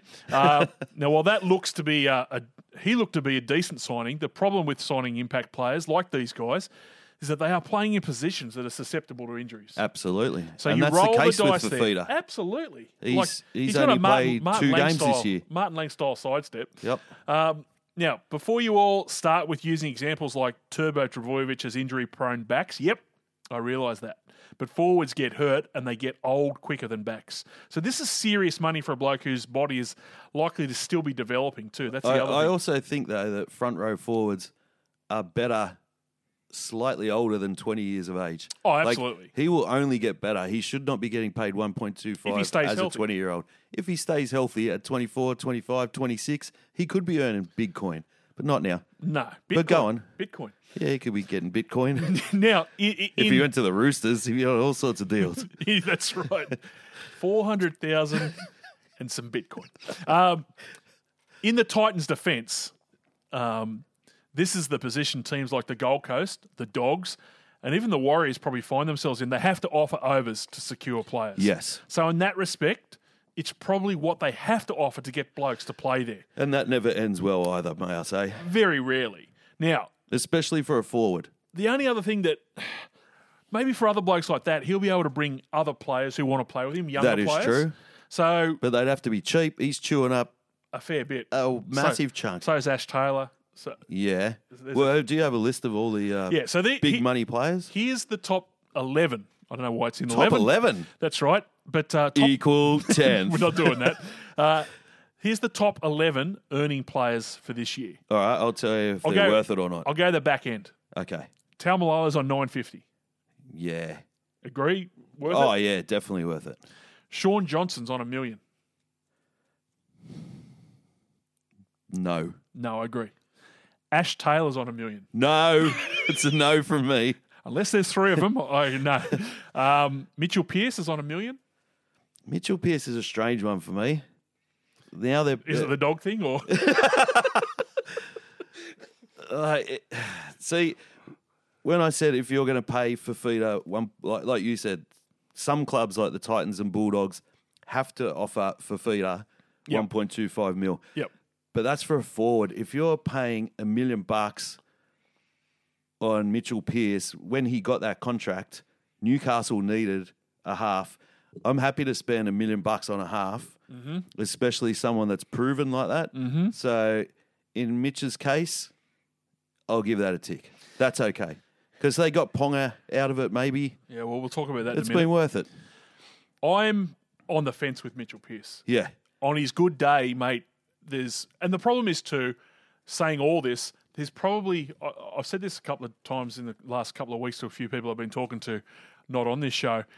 I reckon there's six decent halfbacks in the whole comp. yep, So all of a sudden, the premium is in halfbacks.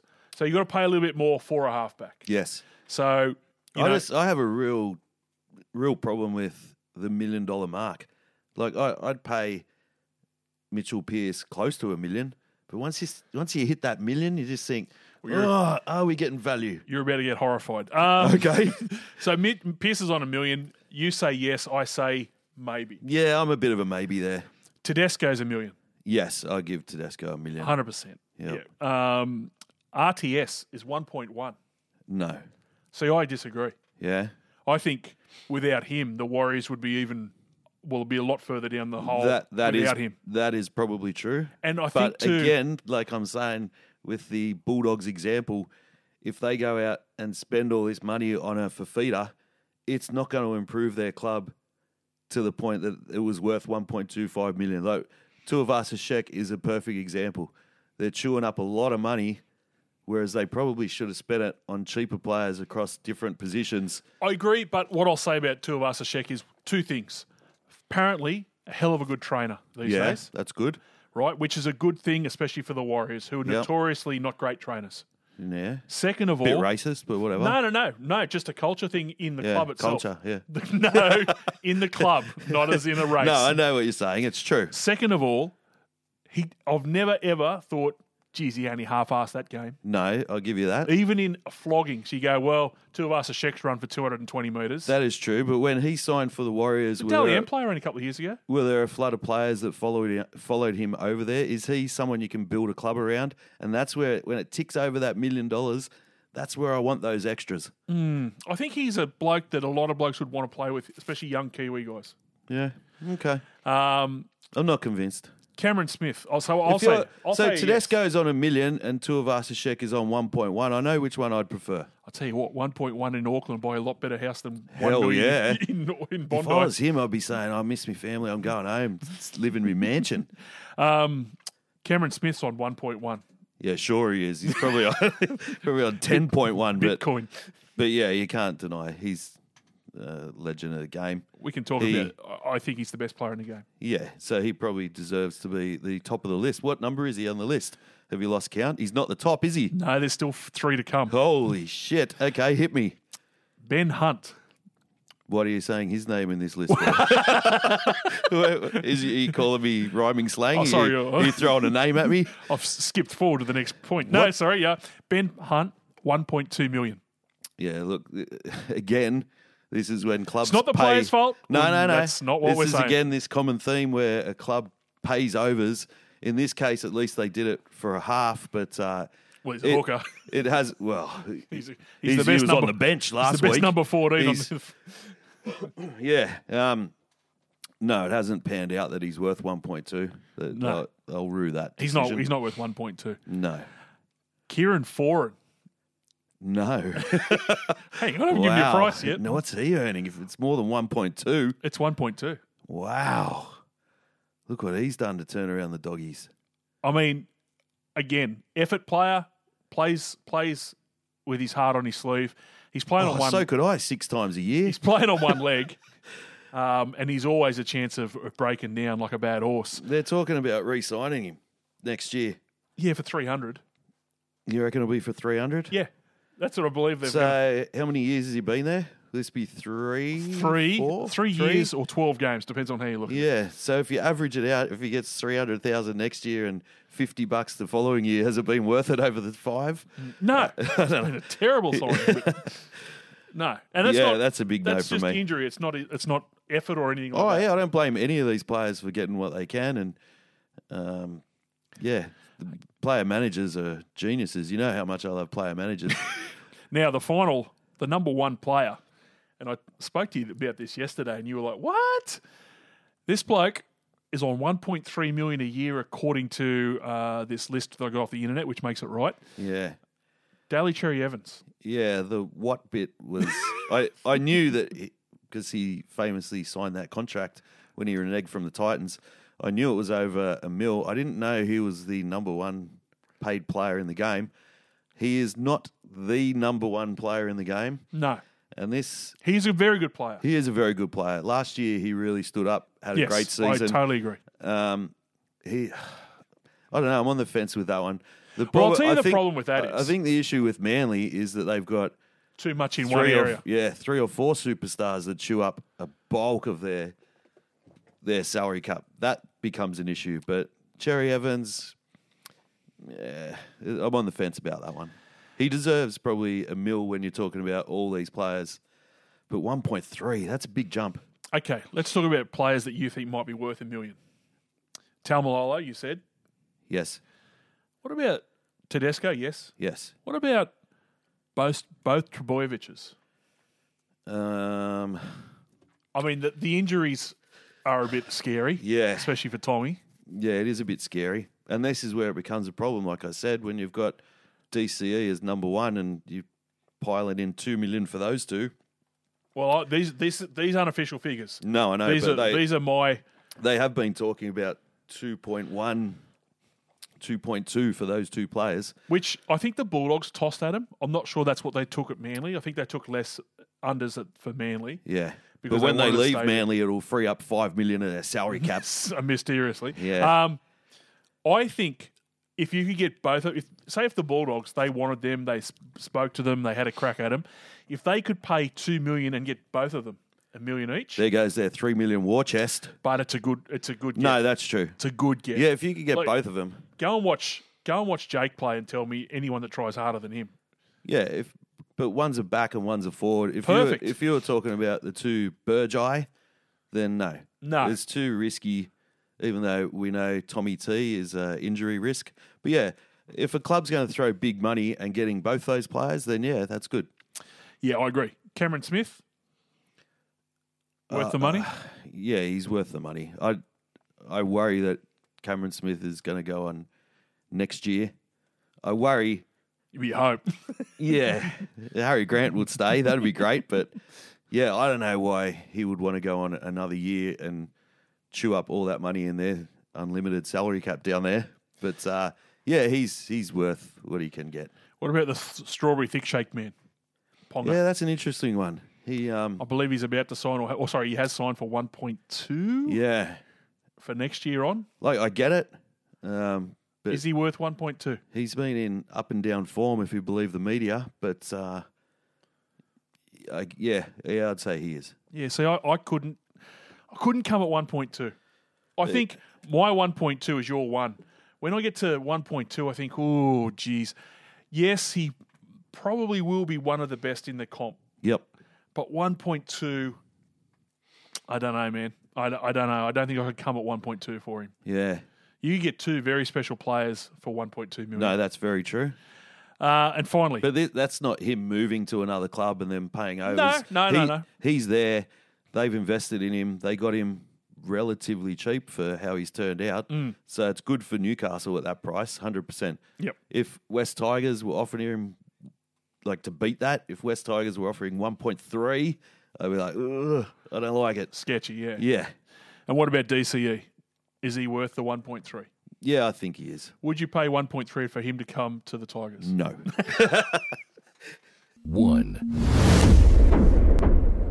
Our number one topic this week. yes. Let's end on a bit, bit uh, of a light topic because I'm going to give you every red-blooded male, heterosexual, every lady who likes boobs. I'm going to give you the greatest YouTube YouTube channel in the history of YouTube. Okay, good. The only thing I'm scared about is, is if I let everyone know and it starts getting huge hits, they could take it down. But whatever. I'm willing to take that That's risk. why you watch it for the huge hits. yes, that's exactly right. Give me your top three YouTube channels. okay, so I've, like you're going to obviously peak with the Rudy one.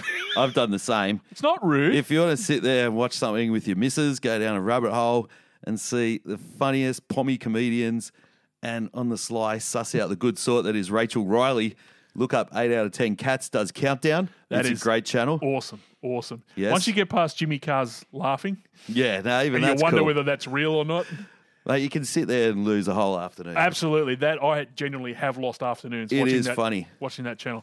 All right, who else? Okay, so for music, Yep. I always go and watch Howard Stern. That's Sirius. Sirius his, uh, XM. Sirius XM is his uh, digital radio channel, and he puts some of his stuff up on YouTube. He gets massive bands in his studio, and he just talks to them like he's a massive fanboy and doesn't have any idea about music.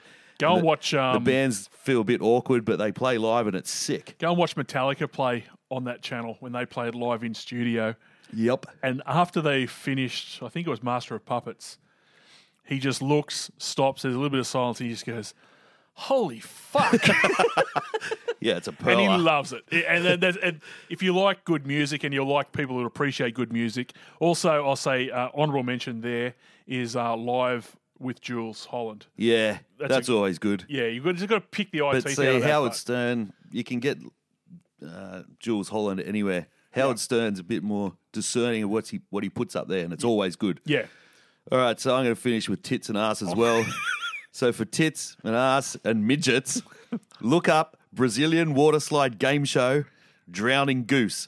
Just go on YouTube that, then go down the rabbit hole of Brazilian water slide games, and oh, it's fantastic. I think we've used footage of that for a lot- one of the oh, we shows. did it one of our live shows. We put it up.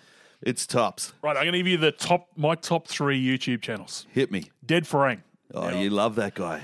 He's one of the best Southeast Asian Aussie travel vloggers on the internet. There's a few of them, believe it or not. He's funny, he's interesting, he's as Australian as they come, but he's currently in hibernation. Uh, who knows whether he's going to make any more videos, but go back through his back catalogue. He's a funny bugger. But honourable, mention, if you like something like that and if you just want to see people travel around the world, and right now that that's as close as you can get to That's travel, as good as it's going to get.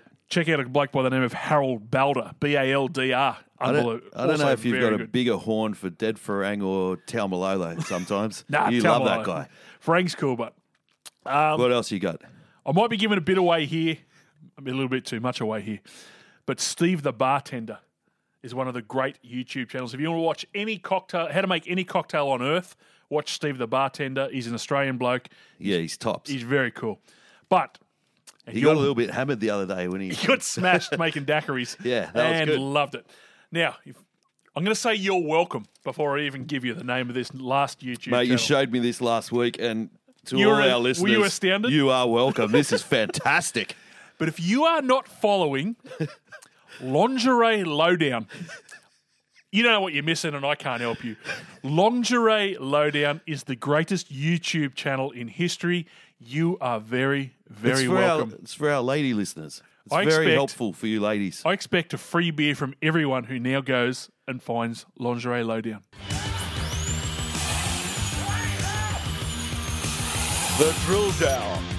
Need a sparky, then make the call to NDF Electrical. Do you need electrical work done? NDF Electrical provides expert service and advice on a wide range of commercial and residential projects. With over 23 years' experience, NDF Electrical have you covered for all your electrical needs from the Gold Coast, Tweed Heads, Byron Bay, and everywhere in between. For a free quote, go to ndfelectrical.com.au. NDF Electrical. With thanks to the number one electrical company in all the world, after we've just talked about the number one YouTube channel in all the world, it's time for this. We all want you to go grab a mirror.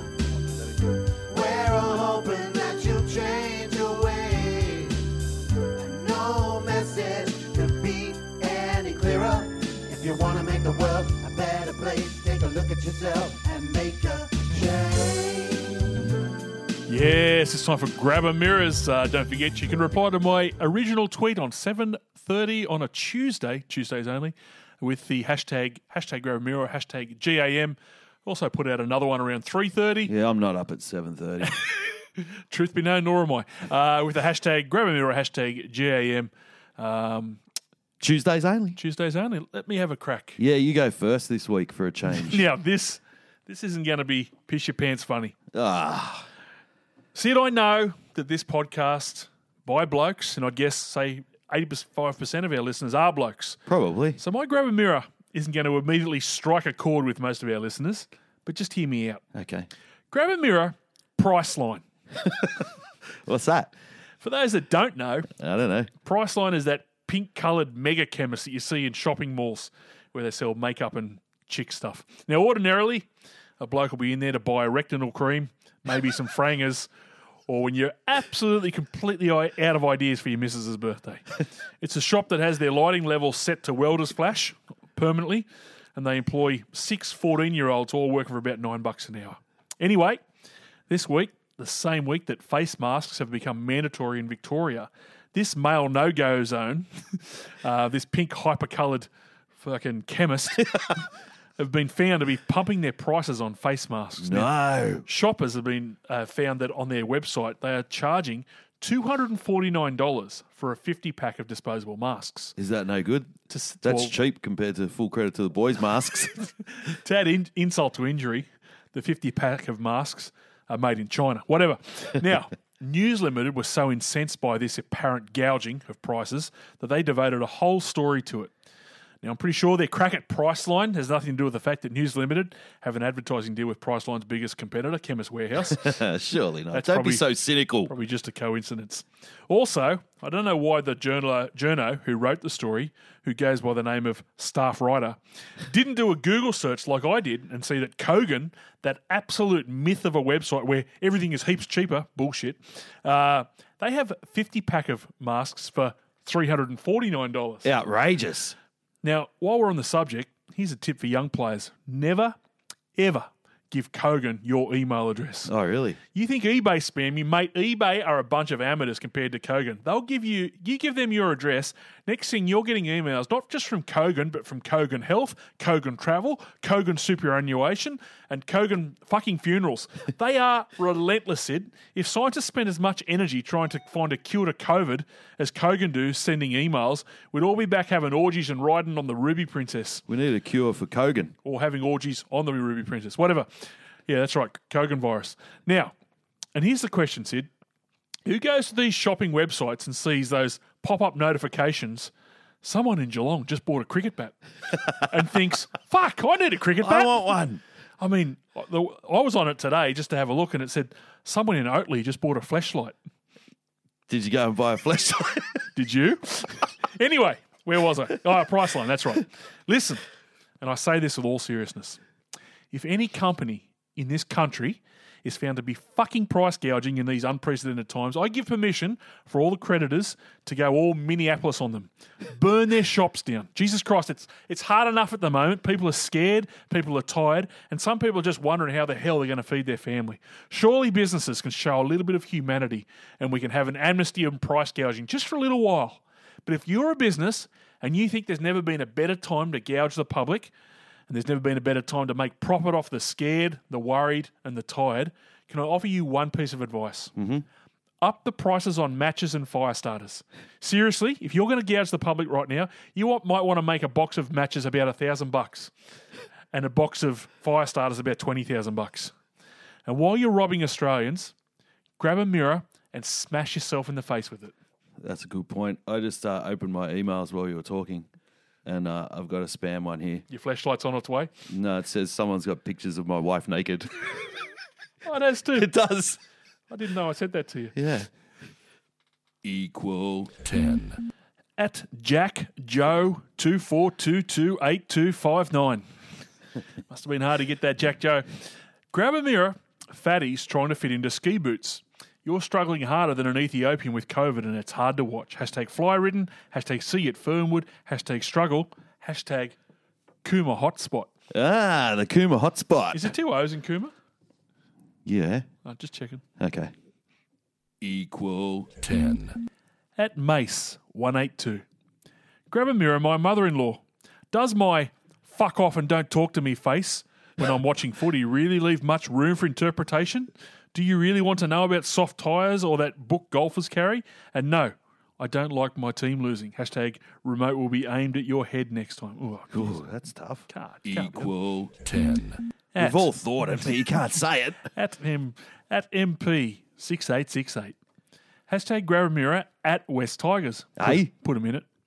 For not producing a fan friendly framed wall plaque to celebrate the recent 48 0 drubbing of the Broncos. That's a good point. Hashtag historic moment. They should do that. They should put it on uh, full credit to the boys. boys.bigcartel.com. Only a flog of a club would do that.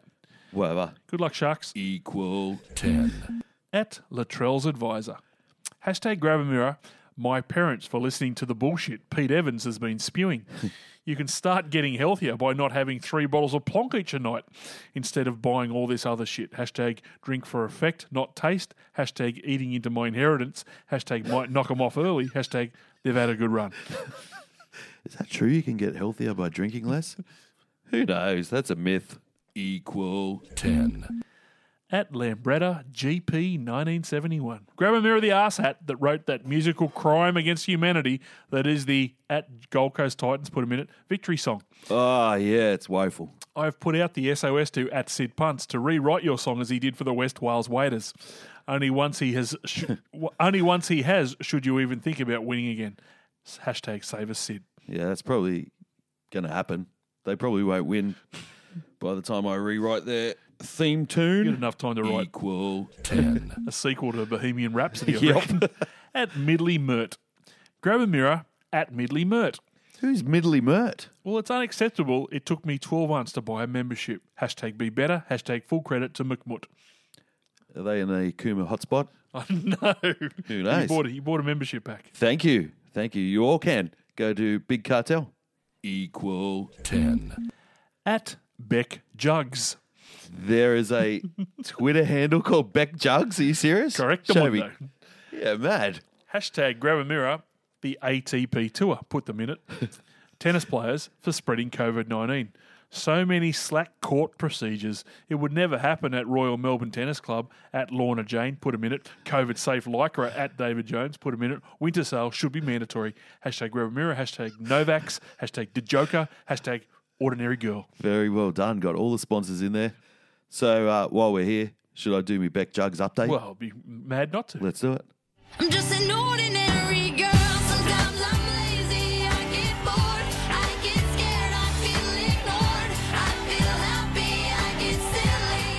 the, Okay. great, what's the great woman been up to this week? Well, headline number one this week Mother of four, Rebecca Judd, admits she's feeling clucky in lockdown.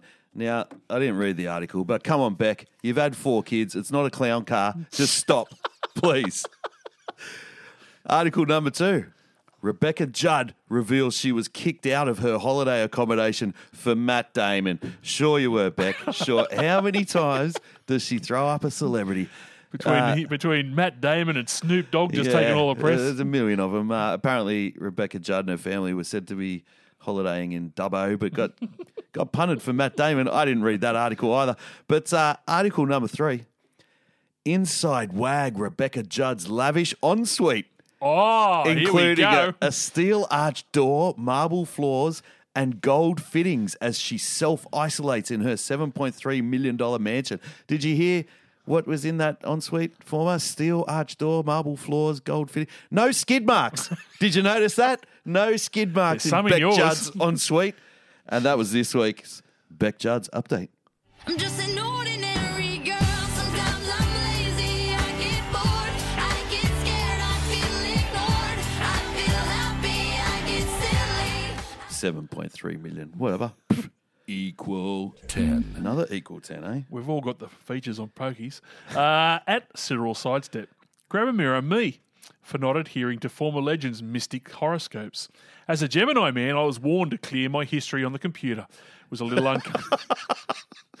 was a little uncomfortable sitting with my colleagues looking for a YouTube clip we used at school, only to see in my history pawned sound clips came up from a holiday prank. Hashtag awkward. Yeah, yeah. Holiday prank. Yeah. 9. At Hey, we're up to nine. at MGraz 2005. Hey, M. Graz. Grab a mirror, Macca's. I've been a lifelong fan. I've smashed thousands of Big Macs, but you got to stop playing that fucking stupid ad of that Muppet driving round and around the drive-through to get a coffee and whispering. Uh, it drives you insane. That's not how you sell burgers. I bet he's Victorian. Hashtag special sauce. Hashtag love dipping my nuggets. Eat. At Ben Pugsley. Hey, Pugs. Uh, hashtag grab a mirror, Siebes, you magnificent bastard. I've hated every success of the Broncos for many, many years. Now you have me enjoying watching them every week for the first time ever. Hashtag contract extension. Hashtag keep picking Milf and Darius. Hashtag barbecues. Hashtag Emily Seebohm. Hashtag see bold and beautiful. Apparently, they've dropped a winger this week.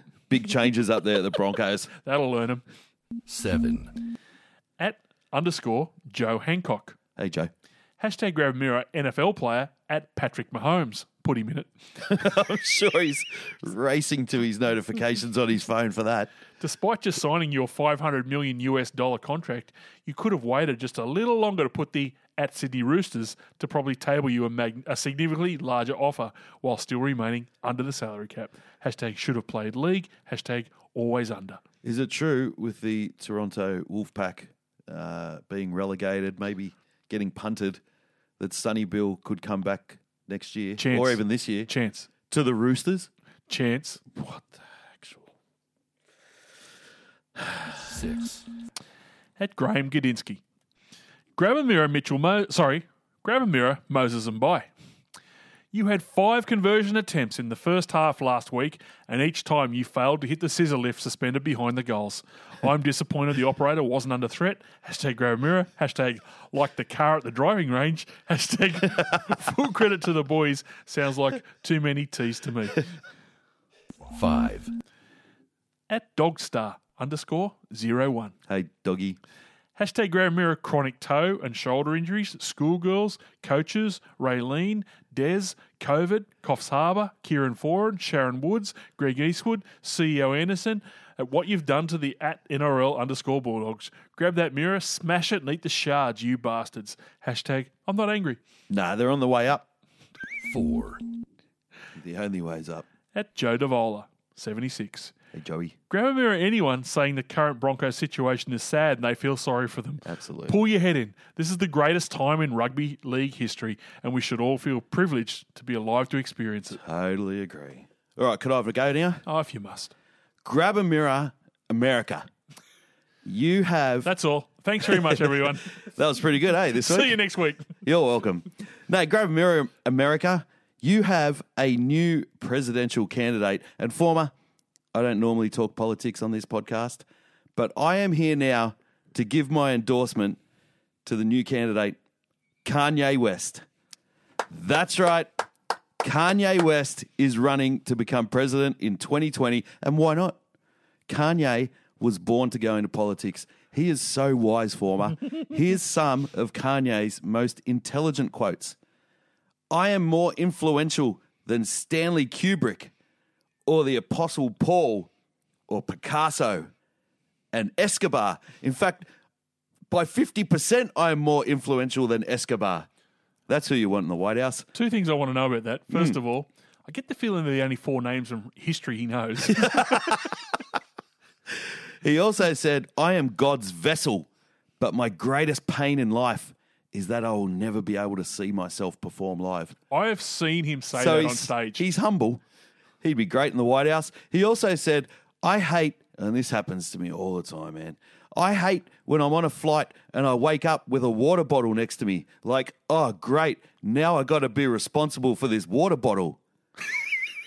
I don't even know what that means. He's got a kid, right? He, he's a clever dude. He says he's like Cyclops when he puts his glasses on. I don't even know what that means.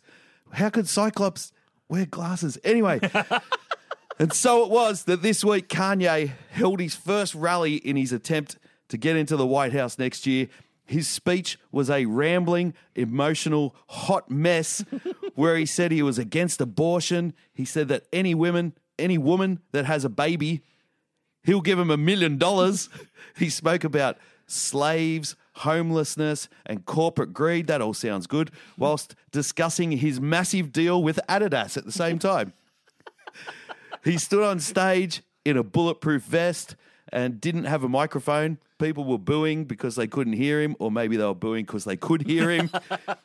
he said the next rally, the room would have better acoustics because he will build an incredible stadium from his own designs.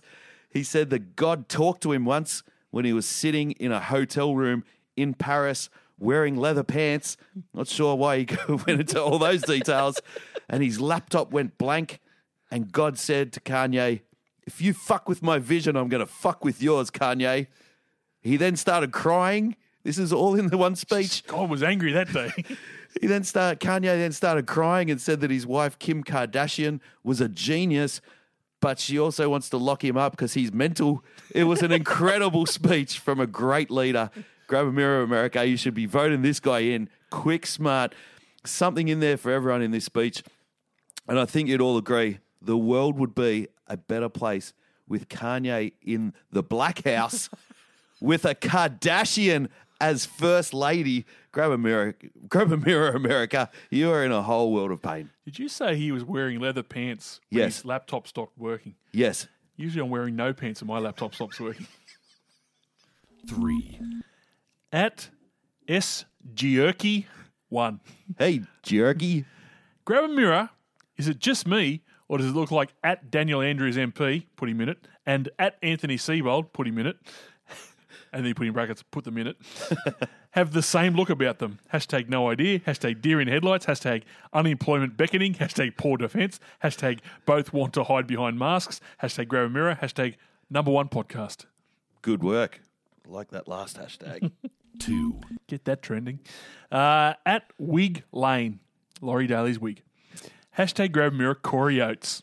On Friday night, I thought you were the toughest bastard in the world getting up and playing the ball. By Saturday morning, we all realised you're just a winger. exactly. What about that scandal? You, it was just a bad He bruise. was and getting you, it amputated. you were sucking on the green whistle like Asa Akira in ATM Volume 3. Is that a banking movie? sure. One. what got number one this week? At FCTTB Stats Lab. Grab a mirror at Andrew Webster 1975. Put him in it. For staying off Twitter for five years, you've come back with better stats than Tedesco on a day out. 3,000 plus followers, five relevant tweets, tweets, no errors. Hashtag full credit to the Webster. Good job. We all want you to go grab a mirror.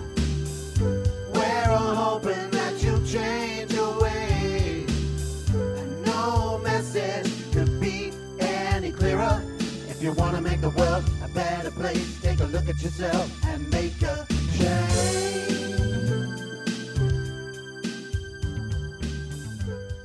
Right, since we haven't got a guest this week and we've already done the drill down, we thought we'd debut two segments and return another one that uh, a lot of people like. Why not? So, this first segment, it's a brand newie. Yeah.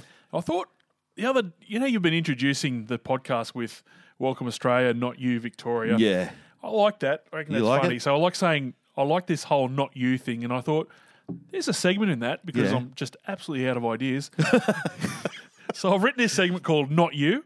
Nice. I've told you what it's all about. I've got you to write a couple. Yep. But I've also, I've done a jingle. You've done a jingle on your own. I'm the complete package. That's what Wow. they call me down um, somewhere. Um, anyway, let's uh, play the jingle. Yeah, and play your then jingle. I'm play intrigued. Not you.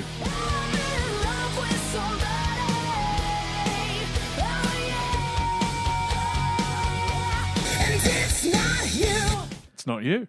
Wow, you're a good singer. So basically, I'm going to make a statement and we're going to finish it with not you. Okay. I'm All on right. board. Let's do it. First one from me is in these unprecedented times, there's never been a better time to start a podcast, Sid. And there's so many new podcasts by some really interesting people out there. Not you, Christopher Pyne. The Pine Times, is it? What is it? The Pine Times. The Pine Times. I'm Christopher Pyne. Welcome to the Pine Times. All right, I've got one. Righto. After the coronavirus lockdown, I'm really happy to have any sport back on TV. Not you, Super Rugby. When you see how casual a lot of the younger generation are when they deal with COVID 19, I think they could all look to our older citizens for advice and how to deal with the coronavirus. Not you, Sam Newman.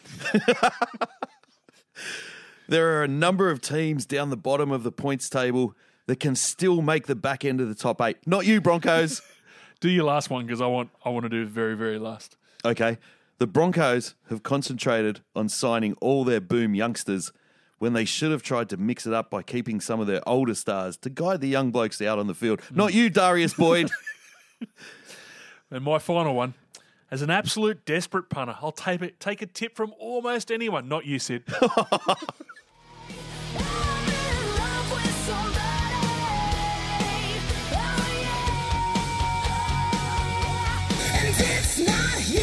Or I thought we'd also make a return to well, to. I like that one. Do you like? You Yeah, that's that got was legs? good. Yeah. Let, let us know if you reckon that's got legs. This is like non-ratings period where studios pitch their ideas. Let us know if you like. Not sure you. We, not sure you noticed. Twenty-one episodes in,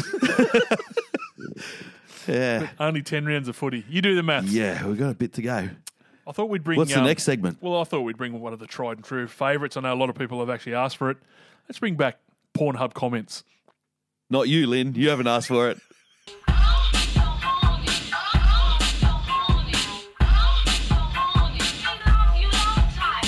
Pornhub comments.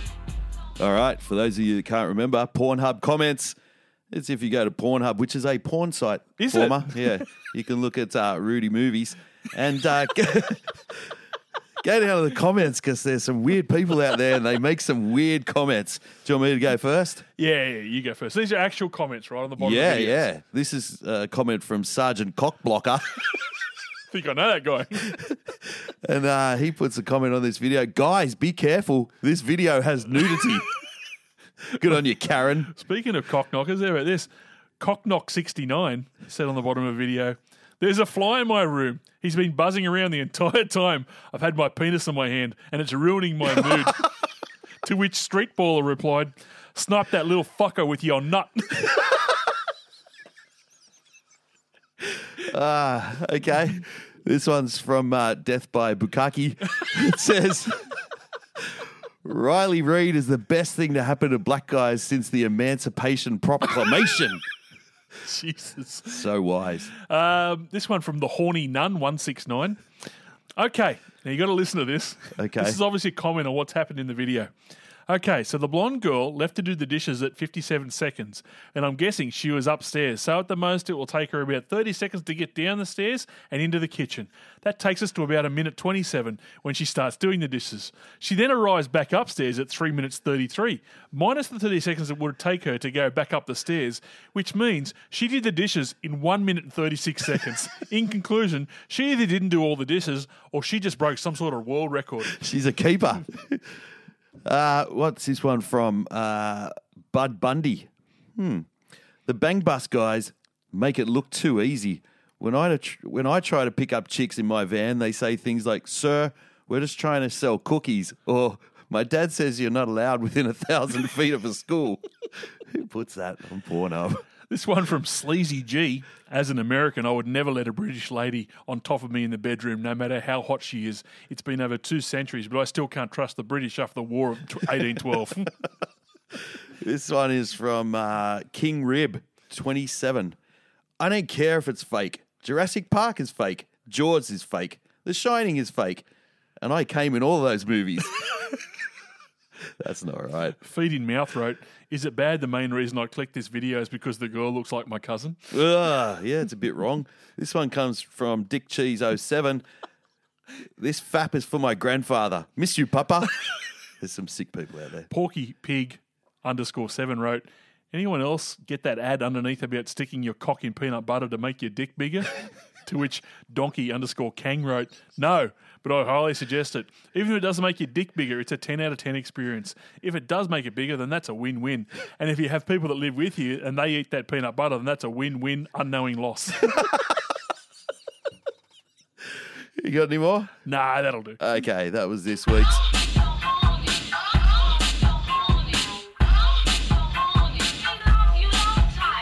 Pornhub comments. An oldie bit of goldie. Now, the final, uh, well, the new segment, second Yeah. new segment for the week, I don't know anything about this one. it's called Twitter Shiitakes. Oh, okay. All right. And I thought what I thought we'd do is we'll just find uh, a couple of shiitakes on Twitter Yeah. and we'll just let everyone know about them. Might even highlight a couple from our own uh, experiences. Yeah, sure. Do you have a jingle for this one? Nah. Yeah. See, it's not easy, is it? You want me to sing one? No, no. Can you do one now? Twitter shiitakes. Leave it with me. If if people like this segment, I'll write one. All right. But never bag me again. It's hard. Twitter shiitake. Um, our first shiitake comes from, well, NRL Physio wrote uh, after he replied about some uh, injury that was in the AFL game between Collingwood and the Hawks. Yep. Uh, granted, I didn't have a close look at it, but it looked pretty significant. Four to six weeks, probably best case. To which at RL underscore talk wrote, You watch the AFL with an angry emoticon. to which NRL Physio wrote, I watch tennis, cricket, rugby union, NFL, NBA, NHL, lawn bowls, and I love them all. to which RL underscore talk wrote, Oh, I thought it was NRL Physio. That's a shiitake. That is a shiitake. I see where this segment is going. I get it. have you got one in store, you reckon? Yeah, I've got one. It happened to me uh, a couple of weeks ago when uh, Josh Reynolds kicked at that ball Yep. and accidentally kicked the face of a South Sydney player. I blew up on Twitter and uh, compared that situation with something else. But anyway, it didn't really matter. But someone, some shiitake loving person out there, said that is a send off. If he did that in soccer, he would get six month ban. Uh, mate, that's a shiitake because uh, we're not playing soccer.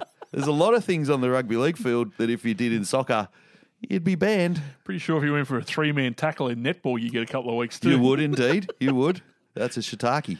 Um, the Oracle on Twitter, who's got a shiitake in him, said, I like how you're calling him out. I didn't name my person. We might bleep him out. No, Uh, we're not bleeping him. I might be in the minority, but give me CO. Sorry, how do I say that? Um, Takiaho. Takiaho over J- Jason Taumalolo every day of the week. Whoa, whoa, whoa, whoa, whoa. He'd prefer to have Takiaho than your boyfriend Taumalolo. Taumalolo is second the Dally M's. Am I missing something? Uh, yeah. Yeah. He's playing in a shit team and still stars every week, no matter who they play. And over six seasons, averages nearly 200 running meters. I've already covered off on this. That's a shiitake. that is a Oracle. shiitake. The final shiitake comes from at Chris Warren NRL. I already know what you're going to say. This is an all time Hall of Famer shiitake. This is one of the great shiitakes. Uh, this is even a magic mushroom of the shiitake world. he says, I've bit my lip on this for a while. I get the heat of the battle. I've been there. But with the game under such close scrutiny, is it time to sanction players for dropping on field F bombs? My 7 and 11 year old boys just heard it plain as day. And then he put the Rabbitohs and the West Tigers in it. Yeah, I know the Rabbitohs and West Tigers media managers have read this tweet Yep. and went straight to the players and said, please don't say fuck on the footy field. Oh, I probably shouldn't have said it. Does How many- Chris Warren listen? I wouldn't think we'd be Chris Warren's cup of tea somehow. Good. That is a shiitake. Uh, this segment might not go very long because that guy wins. What a pathetic excuse. So now, when you normally have a segment, this is where you play your jingle and the outro. Have you got it? I'll sing. FCTTB. Fine. Fine. Fine. All right, Sid, let's do this. NRL round preview brought to you by Bluebet. Bet Australian, bet with Bluey at bluebet.com.au or download the app today. Yeah, it's uh, NRL round 11 preview and it's brought to you by Bluebet. And of course, every week when we preview the round, we get this bloke on.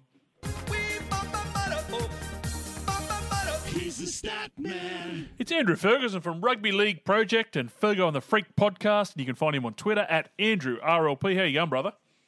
Okay, thanks, guys. Yourselves? How's it? Very warm down there in Melbourne. Yeah, it's, it's a nice warm nine degrees. Is it nice with your mask on? Uh, What what mask did you go with? uh, just a gimp one as usual. Yeah, that's the one. Just We're going to get full credit to the boys' mask. We might send you one mate, just a tip. at a highly inflated price. It does kick off tomorrow night. Just the red ball in the mouth. That's not going to cut it, I'm afraid. No, sadly.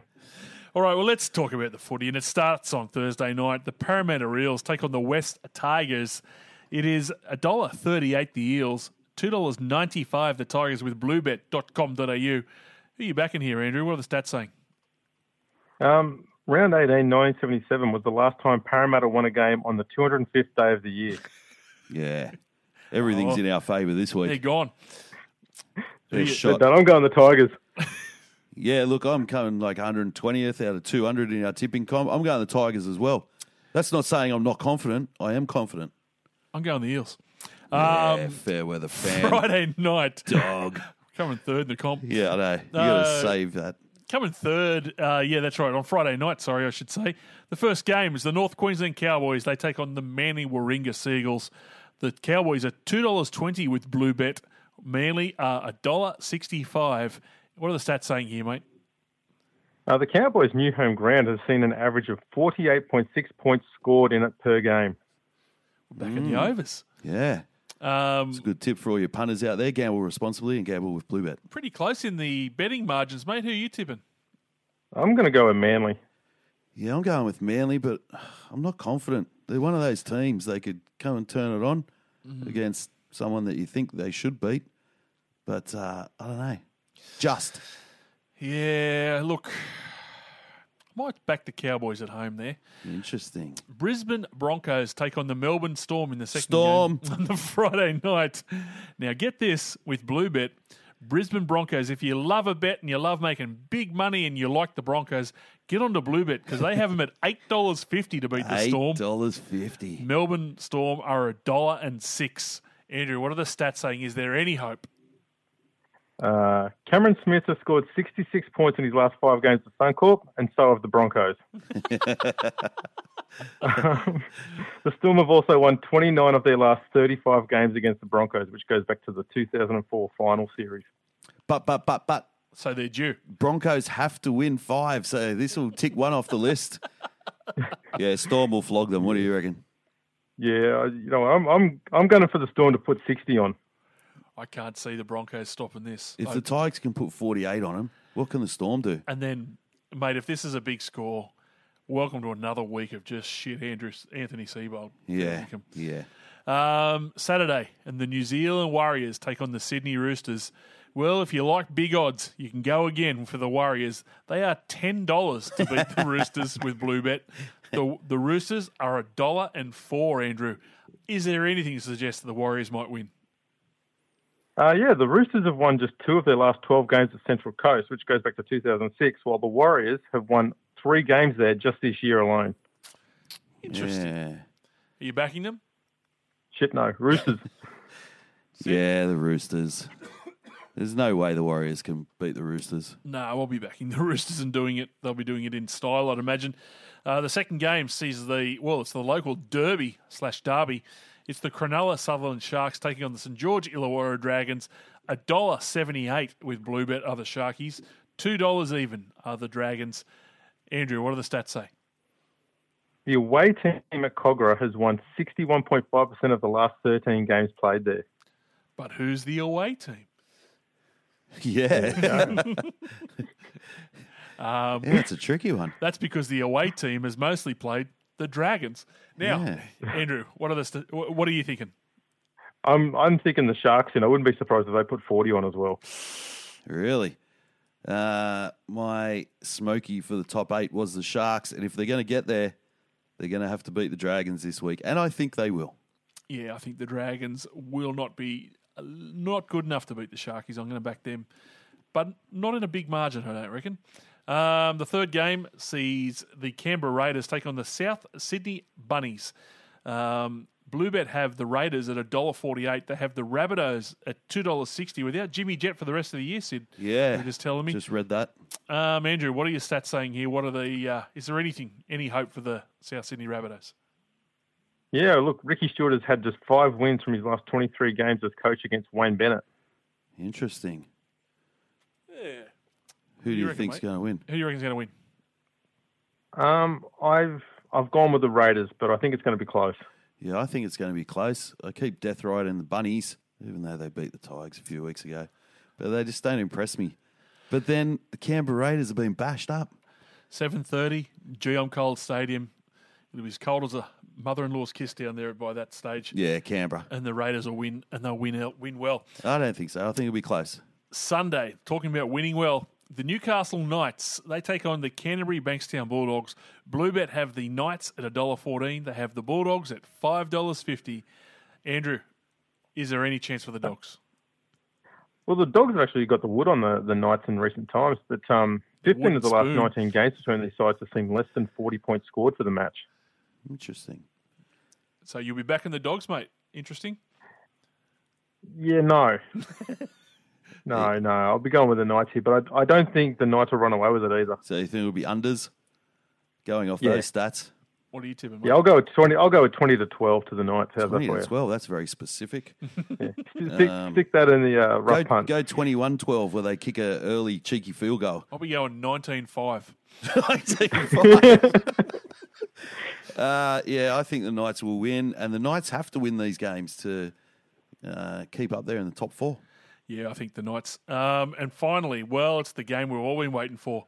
It's the Gold Coast Titans. Again, if you like big odds, Back them at six dollars twenty five with Bluebet. They face the Penrith Panthers, the ladder leaders, at a dollar and eleven. Um, Andrew, what are you thinking? Well, this is actually uh, Sydney's best team against Queensland's best team since the comp regime. So it's like a mini state of origin. It is. It is going to be an absolute ball tearer, this one. Um, Titans have lost all four games they've played against Penrith in July. Yeah. Um, you- They'll make it five here. yeah, I was going to say they won't crack that duck. Well, you know what? This could be the loss that the Panthers need, but they won't.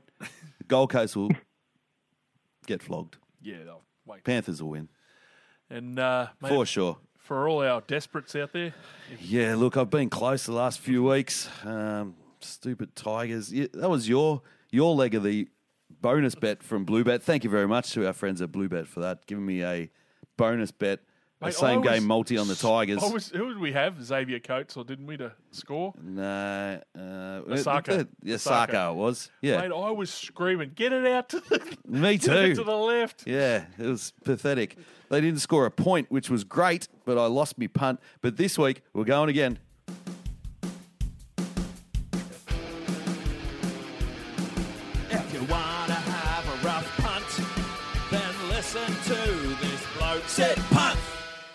All right, there's a bit of a theme with uh, a couple of these players. We're going anytime try scorers, four legs. Ooh, Down at the Storm, ex West Tigers player Momirovski. He's coming back. He's only there temporarily. Momirovski will score a try for the Storm at $1.61. Former West Tigers player, now Rooster, Freddie Tedesco. He will also score a try in that game. Kikau will score for the Panthers, and Bradman Best will score for Newcastle. If you put all four of those legs together, they're all any, they're all any timers, aren't they? all anytime try scorers this week. Nine dollars seventy eight. Get on it and get rich. Gamble responsibly.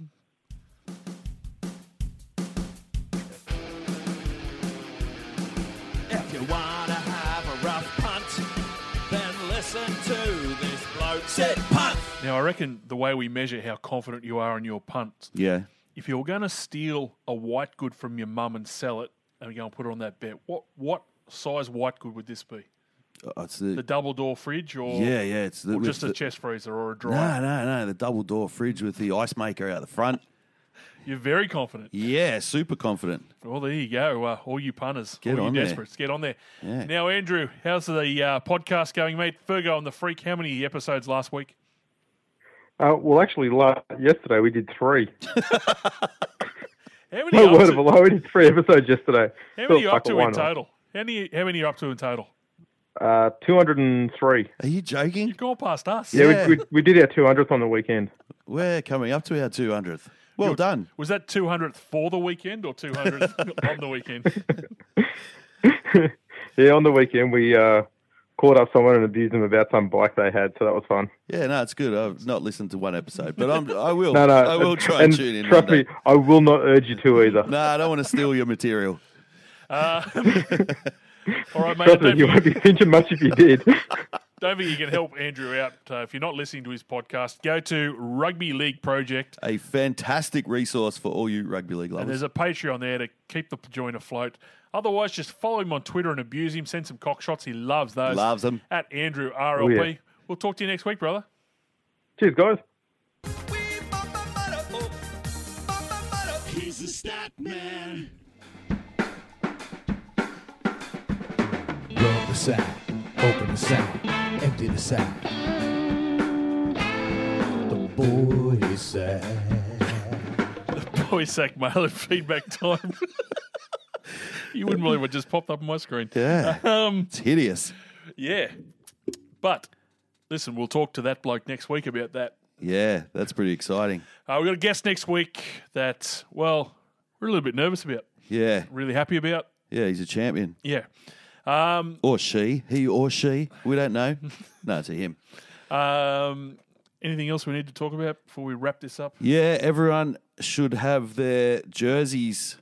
Uh, I posted them all. Some people are putting them on Twitter.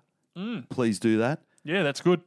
get a photo of yourself in the jersey. And if you can get arrested, if you can wear that for a serious crime, if you can wear the jersey while Yeah, you're being be arrested, sick. that'd be great. That'll win a prize. Anyone in a mugshot in our jersey or Membership pack. yeah. Oh, speaking of membership packs, there's not many left, so go and commit a crime quickly in New jersey. We're running out, uh, mostly because of Cooma, that hotspot at Cooma, buying up all the membership packs. Anything else? No, that's about it. Well, as I always say, talking about them times I was by myself, I would always be looking for somebody else. but as time went on, I had to talk with my mind. Friends like you and you I gotta leave behind. See yous. Good night, Cooma. Not you, Victoria.